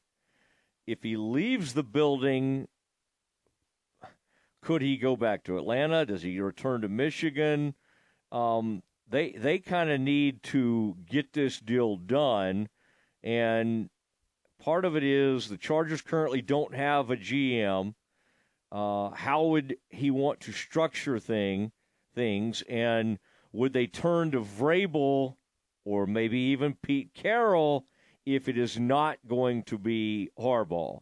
Again, there's some reporting that he's left Los Angeles, but then there are multiple reports that indicate he is still in town and that he's still there with the Chargers. So, again, everything with Harbaugh is always seemingly shadowy, shady, whatever you want to say. But he is a lot of people's top target, and it looks like the Chargers are trying to get a deal done. So, I find that interesting to monitor that. Now, Patrick Mahomes is saying today that he thinks this is going to be the first of many showdowns with Lamar Jackson. He even was singing his praises and said, quote, he's going to be the MVP for a reason. He goes out there, he leads his team, he scores, he runs, he throws, he does whatever it takes to win, and that's what the greats do. They both came in, Aaron, to the league in 2018 and are set to be two-time MVPs. Mahomes said he envisions more of these showdowns in the coming years. He said, I knew we were going to play in a lot of games like this as our careers have gone on, and I'm sure this will be the first of many. Now, Lamar Jackson has been an enormous success. He's about to get his second MVP. But, of course, everybody, when compared to Mahomes, it's like everybody feels like a failure because he's been to six consecutive AFC title games. He's won a couple of Super Bowls. He keeps doing this on an annual basis. But by any measure, Lamar Jackson is an enormous success. What's weird, Aaron, is to think that there was a moment in his career recently where any other team could have gotten involved and tried to swing a deal with him. And they didn't. And there are thoughts across the NFL, this was almost collusion. This was almost a bunch of owners agreeing, hey, let's not do this. Let's not try to do this. Now, he's in the right place. They have a great plan for him. His head coach loves him. They never wanted him to go. But, Aaron, that is kind of wild to think about. Like if Patrick Mahomes, or for that matter, even Dak, or Joey Burrow, or a lot of these quarterbacks, or, I mean, I say a lot, a handful of these great ones, maybe even Herbert, if they became free, if you could go after them and they were on the street basically, I mean, everybody would be clamoring for them. That was not the case with Lamar Jackson. Part of that is the Ravens just have a plan for him, have built around him, and the only thing I can compare it to, Aaron, is kind of what we saw from Josh Allen the other day. And they're not the same. Josh Allen's a lot bigger dude. But the run threat was a real thing, and it almost led the Bills to a victory over the Chiefs. I have seen teams stand up in the playoffs and make life miserable on Lamar. But there's really, when I try to compare him to people, I only can think of Michael Vick, at least in the years I've been observing the NFL. There's no one, and even Michael Vick, who was athletic and unbelievable in those Falcons years, I don't know, and Michael Vick had a better arm. It hit the peak of his career, he absolutely had a better arm than Lamar. Lamar could run, but Vick, now from a speed standpoint, I wouldn't really say either one of those guys. Maybe I'd go with Lamar. I'd go with Lamar. But Lamar is otherworldly in open space. Vick was too, to a certain extent, but I do think that's really the only comparison you can make. But, Aaron, this is what Lamar needs to, and maybe it's unfair, but to validate his career, he has to at least get to a Super Bowl. And I'm sure once you did that, then everybody would say, well, he's got to win a Super Bowl. I don't know. I think, to me, even making one would validate a lot of this greatness, a lot of what he brings. Aaron, I think when we talk about, I'm not talking about fantasy. I'm just talking about the greatness of the current quarterback crop. You start with Mahomes. I think we don't always think of Lamar second, but Lamar Jackson is about to get his second MVP. Mm-hmm. I think it's unfair that we don't think of him as just automatic top five. He brings that much greatness. I think, Aaron, it's because we're not used to this. We're not used to the greatness of this style of quarterback. When you talk about the greatest quarterbacks of all time, at least in recent history, it is Peyton and it's Brady. And it's not this. It's not whatever Lamar does, which is, from an athleticism standpoint, no one can touch him. Aaron, do you agree with that? Do you think we don't even give Lamar enough credit, or do you think he gets enough credit? No, definitely don't. I put myself in that category because he hadn't been as good as he was during his MVP season, which is understandable. His MVP season was just off the charts. His numbers were so incredible. But when we were talking about this, I think a year ago on on another show, he was barely listed in the top 10 when we were going through him. I remember that, and it was like usually 6 or 7 on most people's lists. That was just a year ago that people had kind of forgotten what he could do, and he's reminding everyone as we speak. Mm-hmm. Who besides Mahomes, Aaron, can you even make the argument is better than him? No. Burrow, because of what he was doing, I know this year wasn't the same, but Burrow breaks through, goes to a Super Bowl. So I think we move Burrow ahead of him in our minds. Then Hurts breaks through and goes to a Super Bowl. I think we had kind of, fair or not, a lot of people had moved Jalen Hurts, I know it's hard to believe now, in front of Lamar. Stafford probably in front of Lamar, just his whole body of work and then what he's done recently. I'm sure a lot of people had or still have Josh Allen ahead of Lamar. Yeah. They shouldn't, but Josh Allen's great. Uh-huh. Yeah, I think it's pretty obvious that Lamar Jackson's the second best quarterback in the league. But like before this season, Aaron, I think some people might have tried to make a Herbert argument just based on potential, the way he throws the ball, all of that. But you're right. From an accomplishment standpoint, now the thing that he's got to do is he's now gotten to an AFC title game. Again, Aaron, this brings back bad memories for Cowboys fans because think about it. They just simply had to, and I'm not saying it was simple, but they just had to go win one game, right? And because they were the number one seed, and now they're in the AFC title game. The Cowboys have now had that opportunity twice, been the number one seed going back to 2007 and didn't get it done. And now I just cannot, this is a hard game to pick because it feels completely wrong picking against Mahomes, but you don't feel like they're going to go on the road. Now they just did it against the Bills. But the Bills did not have the season the Ravens just had. The Bills, when they beat up on the Cowboys, the Bills were a searching team.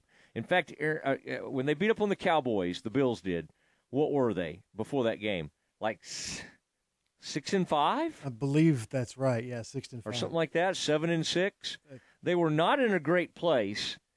And then they got on a roll. So, anyway, lots more AFC and NFC title game, including the fact that I still think it's amazing that the Detroit Lions are playing in the NFC title game. I still keep reminding myself of that. That is a wild concept to get your arms around.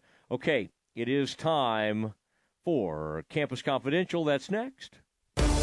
Baylor, Big 12 women's basketball on ESPN Central Texas. The 13th-ranked Baylor women back in action Sunday in Stillwater against Oklahoma State. 12:30 for the countdown to tip-off. 1 p.m. tip-off Sunday. Follow the Bears through the Big 12 Conference with Derek Smith and Lori Fogelman here on the flagship station for Baylor women's basketball, ESPN Central Texas. Attention fans of Hellberg Barbecue. You can enjoy their Central Texas-style barbecue, homemade sides, and desserts at their current location, 8532 North Highway 6 in Spiegelville. They are operating drive-thru and curbside service out of food trailers parked outside the building, and their hours are Wednesday through Sunday, 11 a.m. to 3 p.m. or till they sell out. Customers can call 254-265-5387 for pre-orders. Hellberg's Barbecue full-service catering option is still available for your next group outing. Soon, Hellberg will offer sandwiches and banana pudding at the grab-and-go markets inside the new Foster Pavilion. The future of Hellberg Barbecue includes a new building, bigger and better than ever, just down Highway 6 from the current location. Twice named one of the top barbecue joints by Texas Monthly Magazine, it's time to try Hellberg Barbecue. Hellberg Barbecue, just salt, pepper, and a whole lot of prayer. 254-265-5387 and at hellbergbarbecue.com. It's 9:30 on a Saturday night. You're at the ballpark getting hot dogs for the kids, and your debit card doesn't work. Lucky for you, Central National Bank's after-hours service is ready to help you get out of all kinds of ninth-inning jams. Just contact us from 6 to 8:30 in the morning or from 5 to 10 in the evening, and we'll connect you to a local person who can answer questions and fix problems. Bank different. Bank Central. Central National Bank. Member FDIC. Total Office Solutions is one of the largest locally owned and operated commercial furniture dealers in Central Texas. Their staff of consultants provide project management, layout design, and turnkey installations. Whether you need chairs, desk, or complete furniture renovation, Total Office Solutions is your provider of all steel, Hahn, JSI, and Gunlock furniture. Total Office Solutions, where customer service and satisfaction is their number one goal. 216 Schroeder Drive in Waco and at mytotaloffice.com. It's Matt Mosley. You can make the decision right now to get lasting relief from that awful joint pain for 2024. Don't go another year compromising because of that pain in your knees or shoulder or like my neck, for instance. Call QC Kinetics now. QC Kinetics is the nation's leader in regenerative, non-surgical pain relief. No drugs, no surgery, no downtime. This is not a Band-Aid.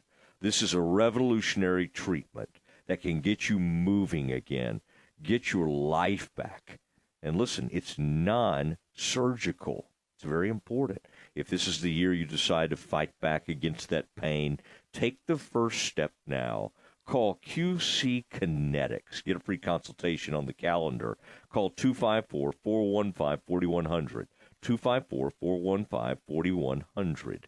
QC Kinetics, 254 415-4100. Did you know that a male ostrich can roar like a lion? Did you know that in Japan you can buy watermelons shaped like pyramids? Or that ketchup was originally sold as a medicine? Hi there, this is the Foundation Doctor. I bet something else you didn't know is that foundation movement can often be stopped by injecting soil stabilizer into the soil around your home. It's true. At the Foundation Doctor, we have our own proprietary solution called Stable Soil. Stable Soil is a quick, inexpensive application that stabilizes the soil under your home. It's fast-acting, long-lasting, and puts a stop to those pesky cracks and sticking doors. Only the Foundation Doctor offers this revolutionary product, so give the doctor a call today at 863-8800 or look us up on the web at ineedthedoctor.com. So for doors that are sticking and cracks in your walls, the Foundation Doctor will make a house call. Campus Confidential is sponsored by Jim Turner Chevrolet. Jim Turner Chevrolet is just a heartbeat away in McGregor, and they will treat you like family.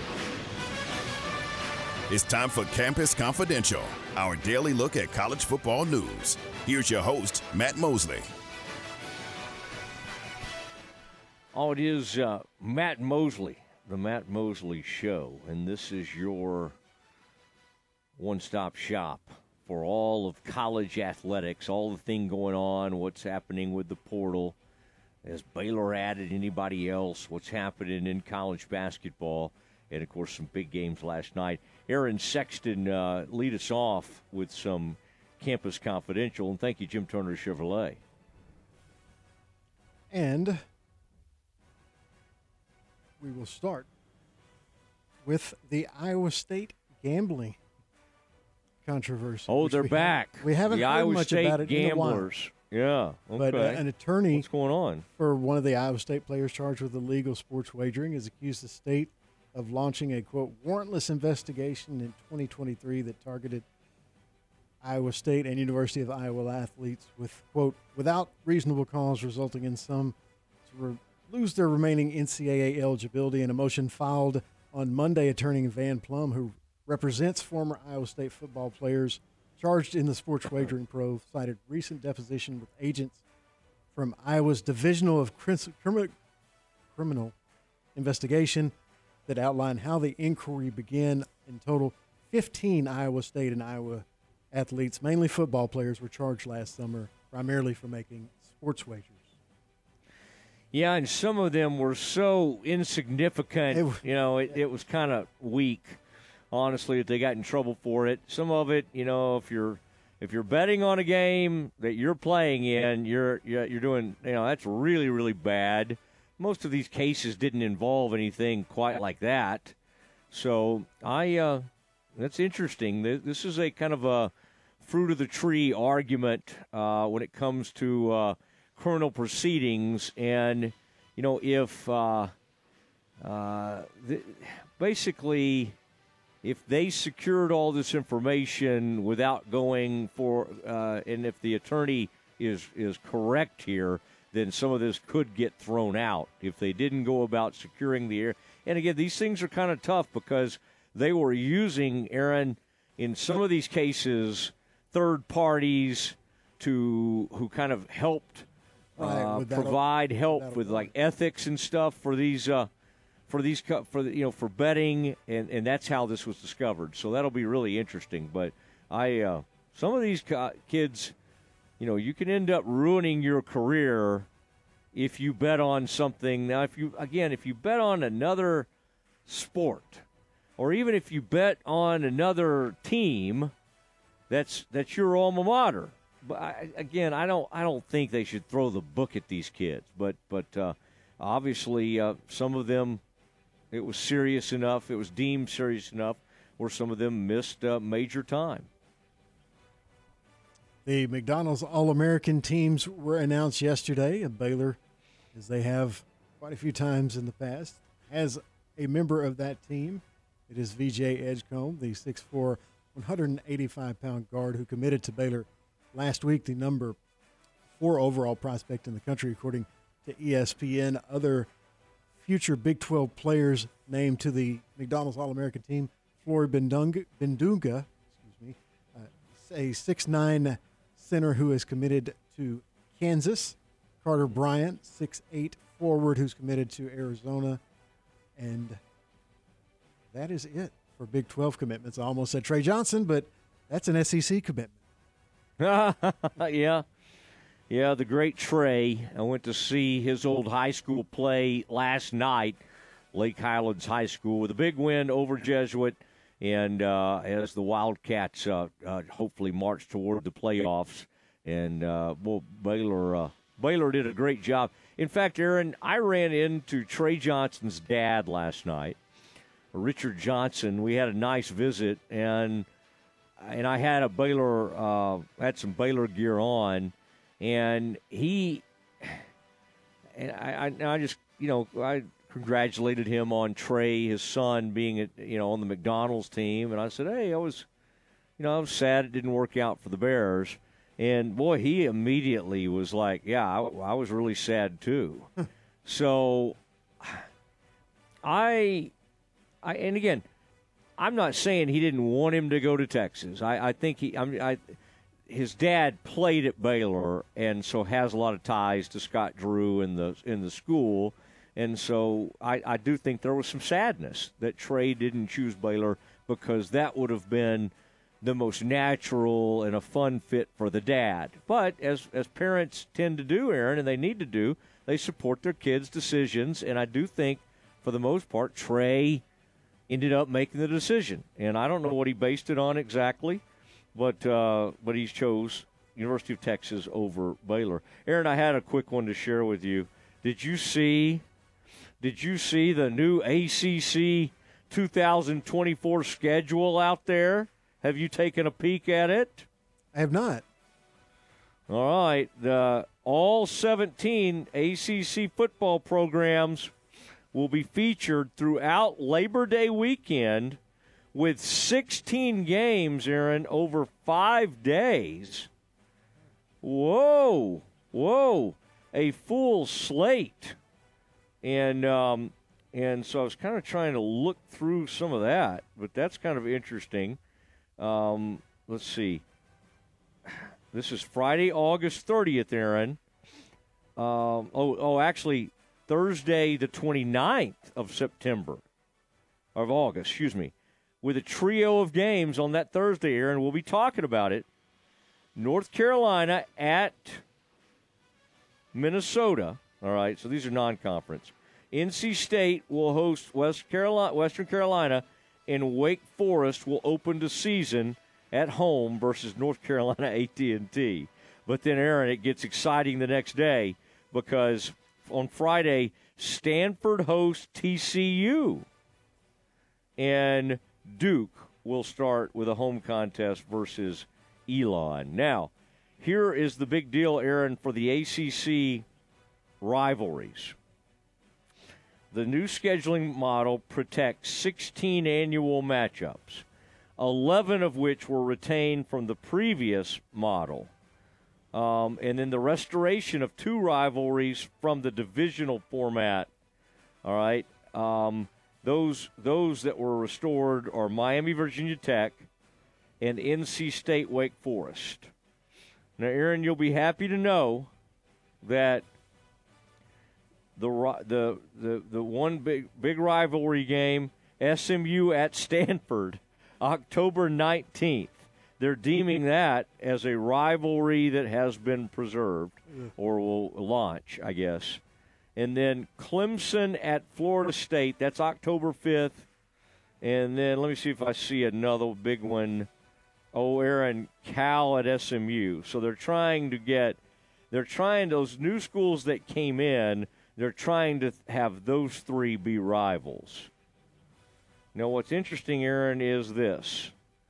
I do not see Cal – oh, there it is, Stanford at Cal, November 23rd. All right, so, Aaron, you know I love a good scheduling grid, and so the ACC schedule has arrived, and they're trying to preserve all these so-called rivalries. You got it. Aaron, what's that? Got to preserve that Stanford-SMU rivalry. I mean, what are we talking about? How could you not? Did you know Syracuse at Pitt is a rivalry?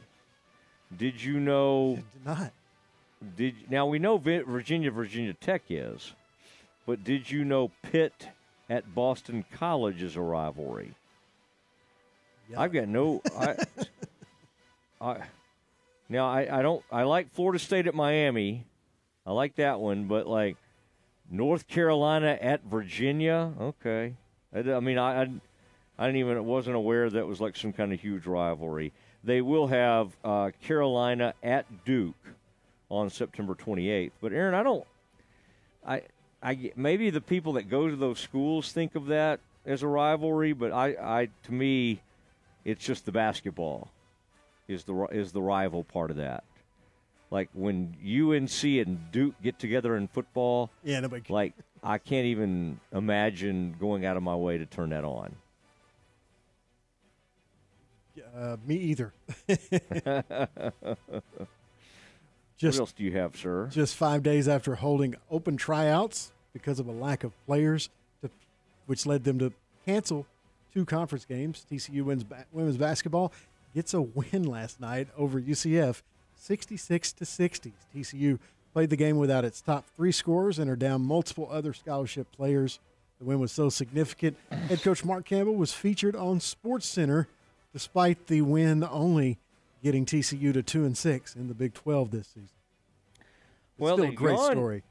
Yeah, they've gone undefeated, in non-conference, and they had to forfeit two.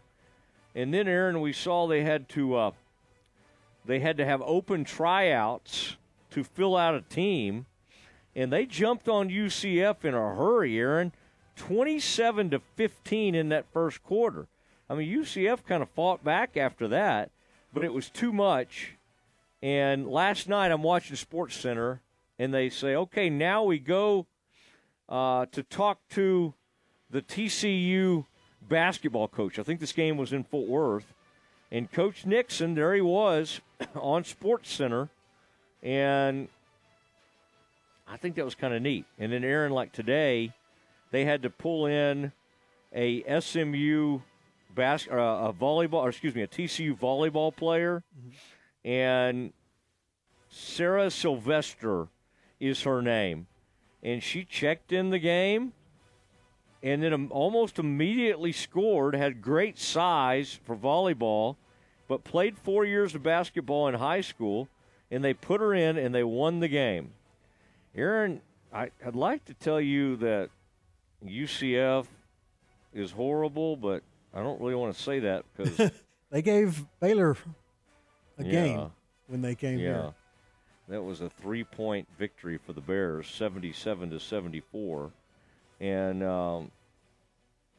I think, Aaron, I was calling him Nixon. I don't know why I was doing that. The TCU head coach is Mark Campbell, I believe, because I just noticed on a TCU site they were talking about it. Talks about the support from head coach of volleyball, Jason Williams. So, Aaron, I mean, does Coach McGuire from Baylor, does he have any? I mean, his players can jump out of the gym.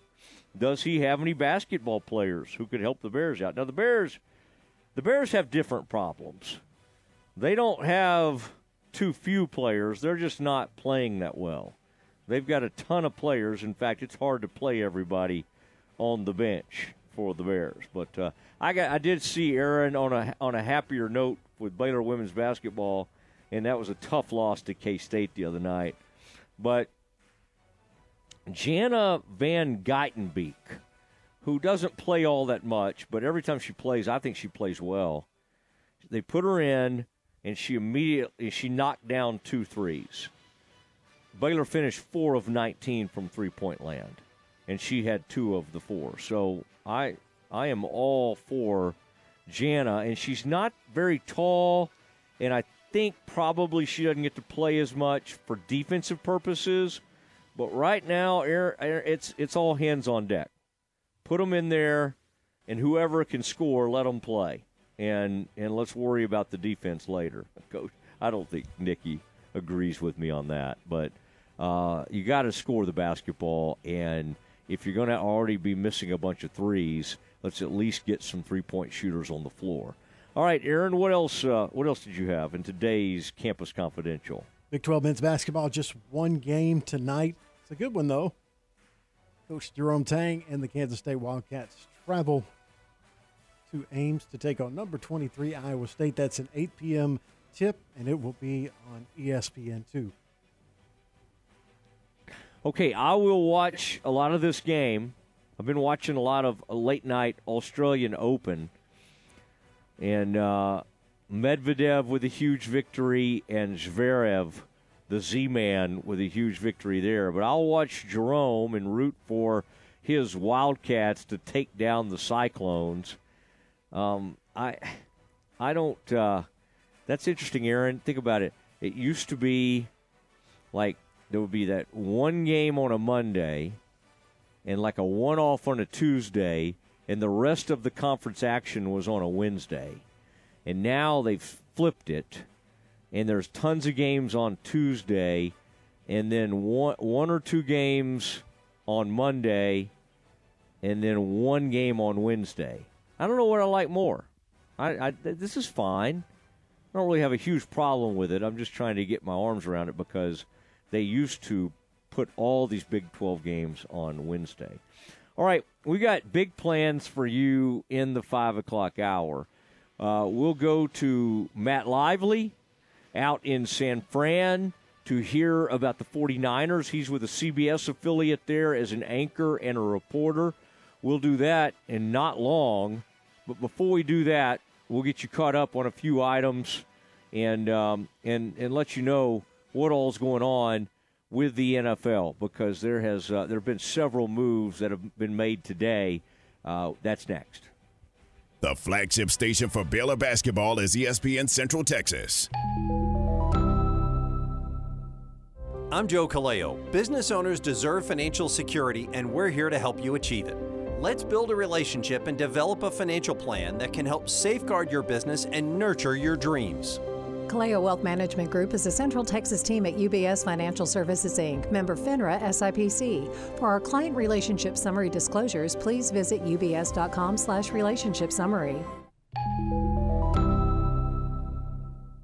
Hey folks, Doris Scott here with Jim Turner Chevrolet. 2024 is here, and it couldn't be a better time to purchase your next new Chevrolet. For an example, Silverados as much as $10,000 off, Traverses $5,000 off, and the all-new Equinox $3,000 off. And we also have the largest selection of new and pre-owned inventory, folks, that we've seen in years. And we don't play any of the games or gimmicks, just honesty and transparency. So give us a call, 840-3261 or 24/7 at turnerchevy.com. And remember, folks, we're only a heartbeat away in McGregor. We'll treat you like family. Find new roads. How do you measure the human spirit? In pounds? In milliliters? In the distance traveled between yesterday and today? Or maybe there's no way to measure the human spirit, because as you remind us every day, it simply has no limit. Learn more about how we care for your whole body, mind, and spirit at AdventHealth.com. Witt Building Supplies, your one and only trusted building supplies company, now has two locations. Same great quality, same great prices, two great locations, Gatesville and Marlin. Witt Building Supplies proudly offer a comprehensive selection metal building systems to meet all your construction needs. With our extensive range of materials, we ensure you'll have everything you need. Commitment to quality and customer satisfaction, we strive to exceed your expectations. Visit our new and second location in Marlin, Texas, just down the road from higher prices. Flinging the green and gold worldwide on the web at CentexSportsFan.com. Mosley's Land Management is a family-owned business that's been serving the Central Texas area for over 20 years. We're an all-inclusive land management company that provides services such as tree trimming and removal, stump grinding, land cleaning and clearing, mulching services, demolition, cleanup, haul-off, culvert installation. Give a local Central Texas company an opportunity to work for you on your farm, ranch, personal property. Give me, Mosley, a call, 254-749-1648, or check us out on Facebook. I'll treat your place like it's my own. Elevate your lifestyle with a Baylor Club membership. Enjoy unparalleled access to our exclusive lounge area located in the heart of McLane Stadium. Membership with Baylor Club means you're part of a vibrant community where networking and forging lasting connections is as easy as a smile and a handshake. Indulge in members-only events and personalized service that caters to your every need to make every day extraordinary. Contact the Baylor Club membership or private events team at 254-710-8080. Since 1975, Schmaltz's Sandwich Shop has been serving their one-of-a-kind sandwiches, soups, and salads to hungry Central Texans. They start early in the morning baking their homemade artisan bread. The sandwiches are oven-toasted, giving the bread a crunchy crust covering and a soft and dry, airy center. Ask for everyone's favorite, the Schmaltz, a combination of 3 cheeses, 3 meats, and all the fixings. They welcome phone-in orders at their Town West or downtown locations. Waco born and bred, Schmaltz's Sandwich Shop. Steve Myatt, a Stiefel Financial Advisor, is a proud supporter of the Baylor Bears. Since 1890, Stiefel Financial Advisors like Steve Myatt have guided investors seeking to build wealth for future generations. Call Steve Myatt at 254-399-7450 to schedule an appointment or stop by Stiefel Waco office located at 1200 West Highway 6, Stiefel, Nicholas & Company, Incorporated. Member SIPC and NYSE. Welcome back to the Matt Mosley Show. The presenting sponsor of the Matt Mosley Show is Central National Bank, your leading independent bank, with locations in Waco, Temple, and Austin. Also sponsored by Alan Samuels, Dodge Chrysler Jeep Ram, Barnett Contracting, Coriell Health, Element Waco Hotel, Hellberg Barbecue, Jim Turner Chevrolet, Schmaltz's Sandwich Shop, Witt Building Supplies, and UBO Business Services. And now, ladies and gentlemen, here's Matt Mosley. It is Matt Mosley. As we get this 5 o'clock hour rolling, and just had that interesting story of the TCU basketball team that had to forfeit 2 games, the women's basketball team, and they finally had to have open tryouts, and they were able to go beat UCF. Aaron, that is an embarrassing loss when a team is that compromised, barely has any starters, everybody's hurt. That's not a great look for UCF. Although UCF, I got to say, they came to Waco and played the Bears tough. Bears have to, I've seen him now a couple of times against ranked teams look great in the first half. They got K-State, number 4 ranked K-State, down 39-30 at the half. They just got to learn how to finish. They got to learn how to finish. Second, third quarter and fourth quarter era, and got outscored 28-16, I think it was. 14-8. I mean, how do you go from like a 25-point quarter to an 8-point quarter? Well, go miss a bunch of shots. Go miss a bunch of shots, and go turn the ball over a bunch.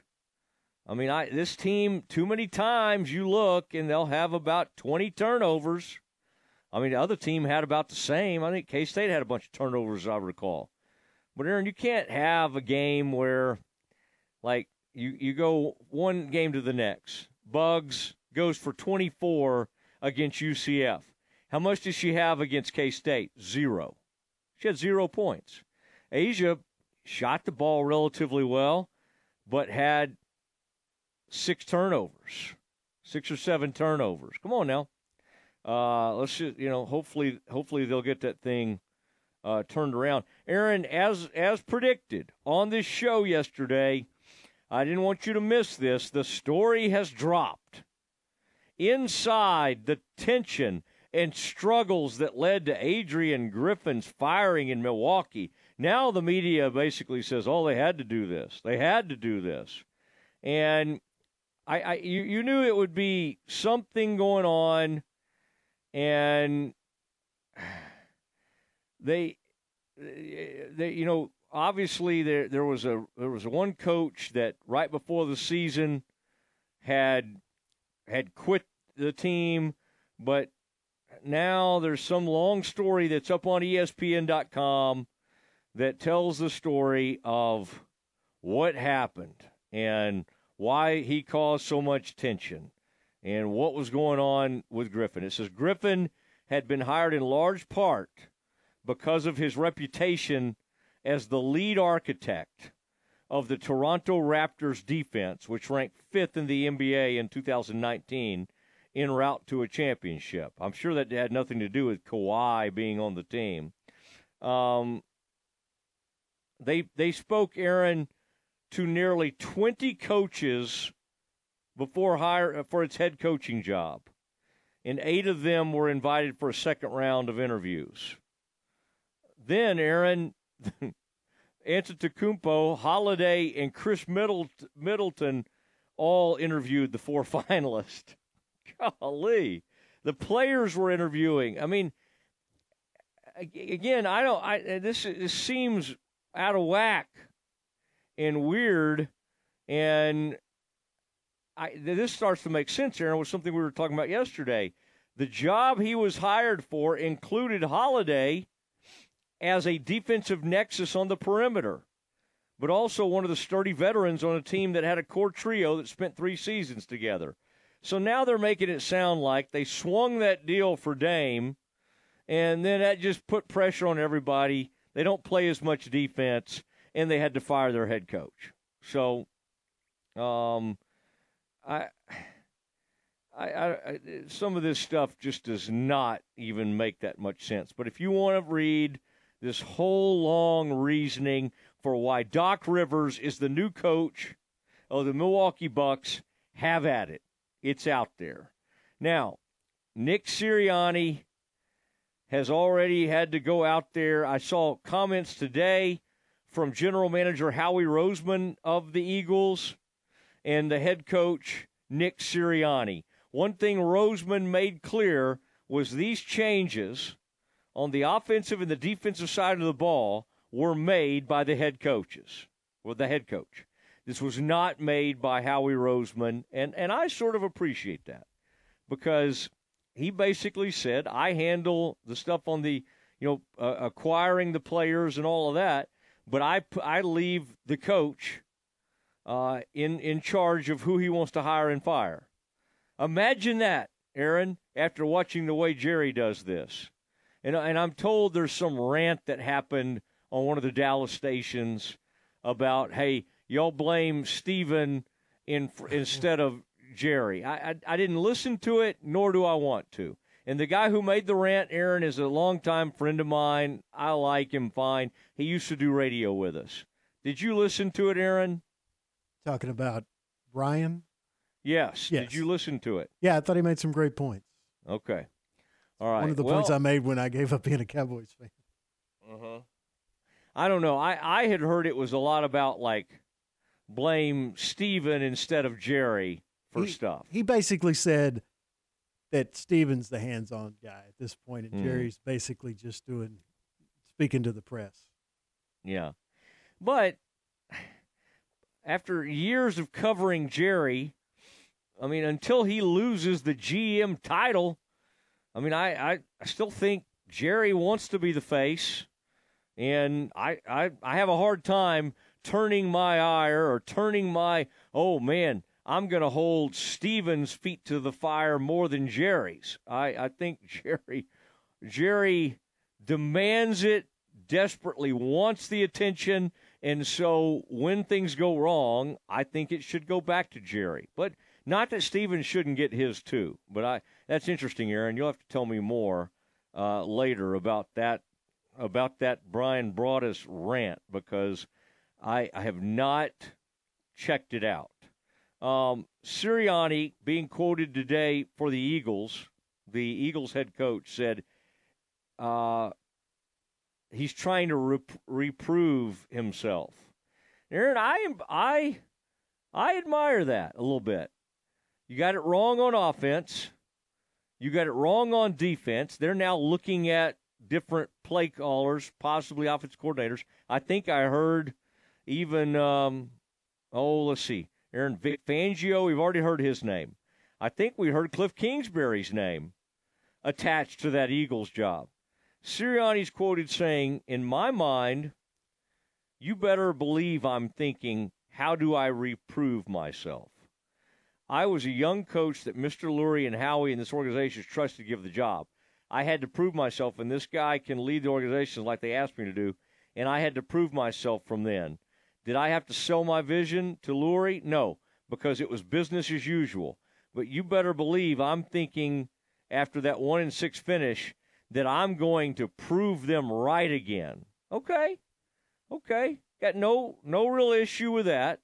He went on to say of the defensive coordinator spot, we've got a lot of good targets that we're working through, and a lot of guys who have done really well in their interview process, and look forward to continuing that process, and we'll see what happens.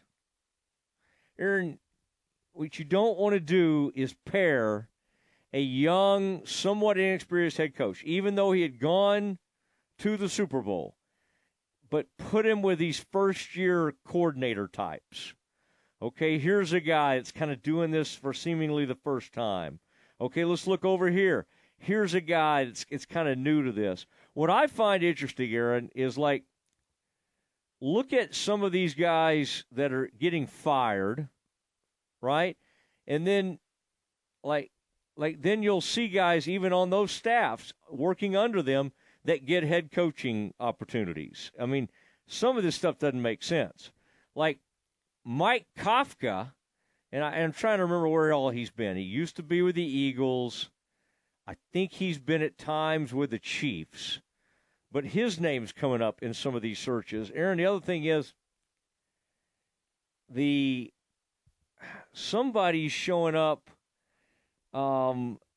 It's interesting to watch who shows up for these coaching jobs, and the Chargers thing is the one to watch right now, because that was where we were waiting to see if it popped on Harbaugh. And the truth of the matter is, if Harbaugh gets out of there without a coaching job, without the head coaching job, they've probably lost out on him. The reports earlier today that there were reports he's still in L.A. He's still in L.A. as we speak. But we don't know that for sure. Those were the reports earlier today.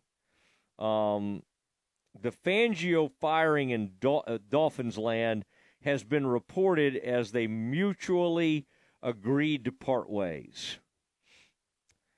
Fangio is now being rumored to be headed to the Eagles. Aaron, why is that a problem for the Cowboys? Well, because they play them twice, and Fangio has seemingly had their number. And a few years ago, Aaron, how long has it been? 3 years ago, Fangio was with the Broncos, yeah, and he clowned on the Cowboys.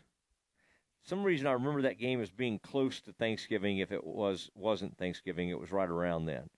And he spent the rest of the season talking about the blueprint and how to beat the Cowboys. So that's probably not great news for the Cowboys that Fangio may join up with the Eagles. And then I like this one, Aaron. The Chiefs tight end, Mahomes has said of him, Travis has always been Travis, and he hasn't changed since he's been with Taylor Swift. I can't believe that in the midst of these enormous games that we're still hearing that. All right, let's go to the Bay, and let's hear from Matt Lively, the guy who covers the Niners. He joins us next. Join us for the Baylor Coaches Show this Thursday, live from Rudy's, with the voice of the Bears, John Morris.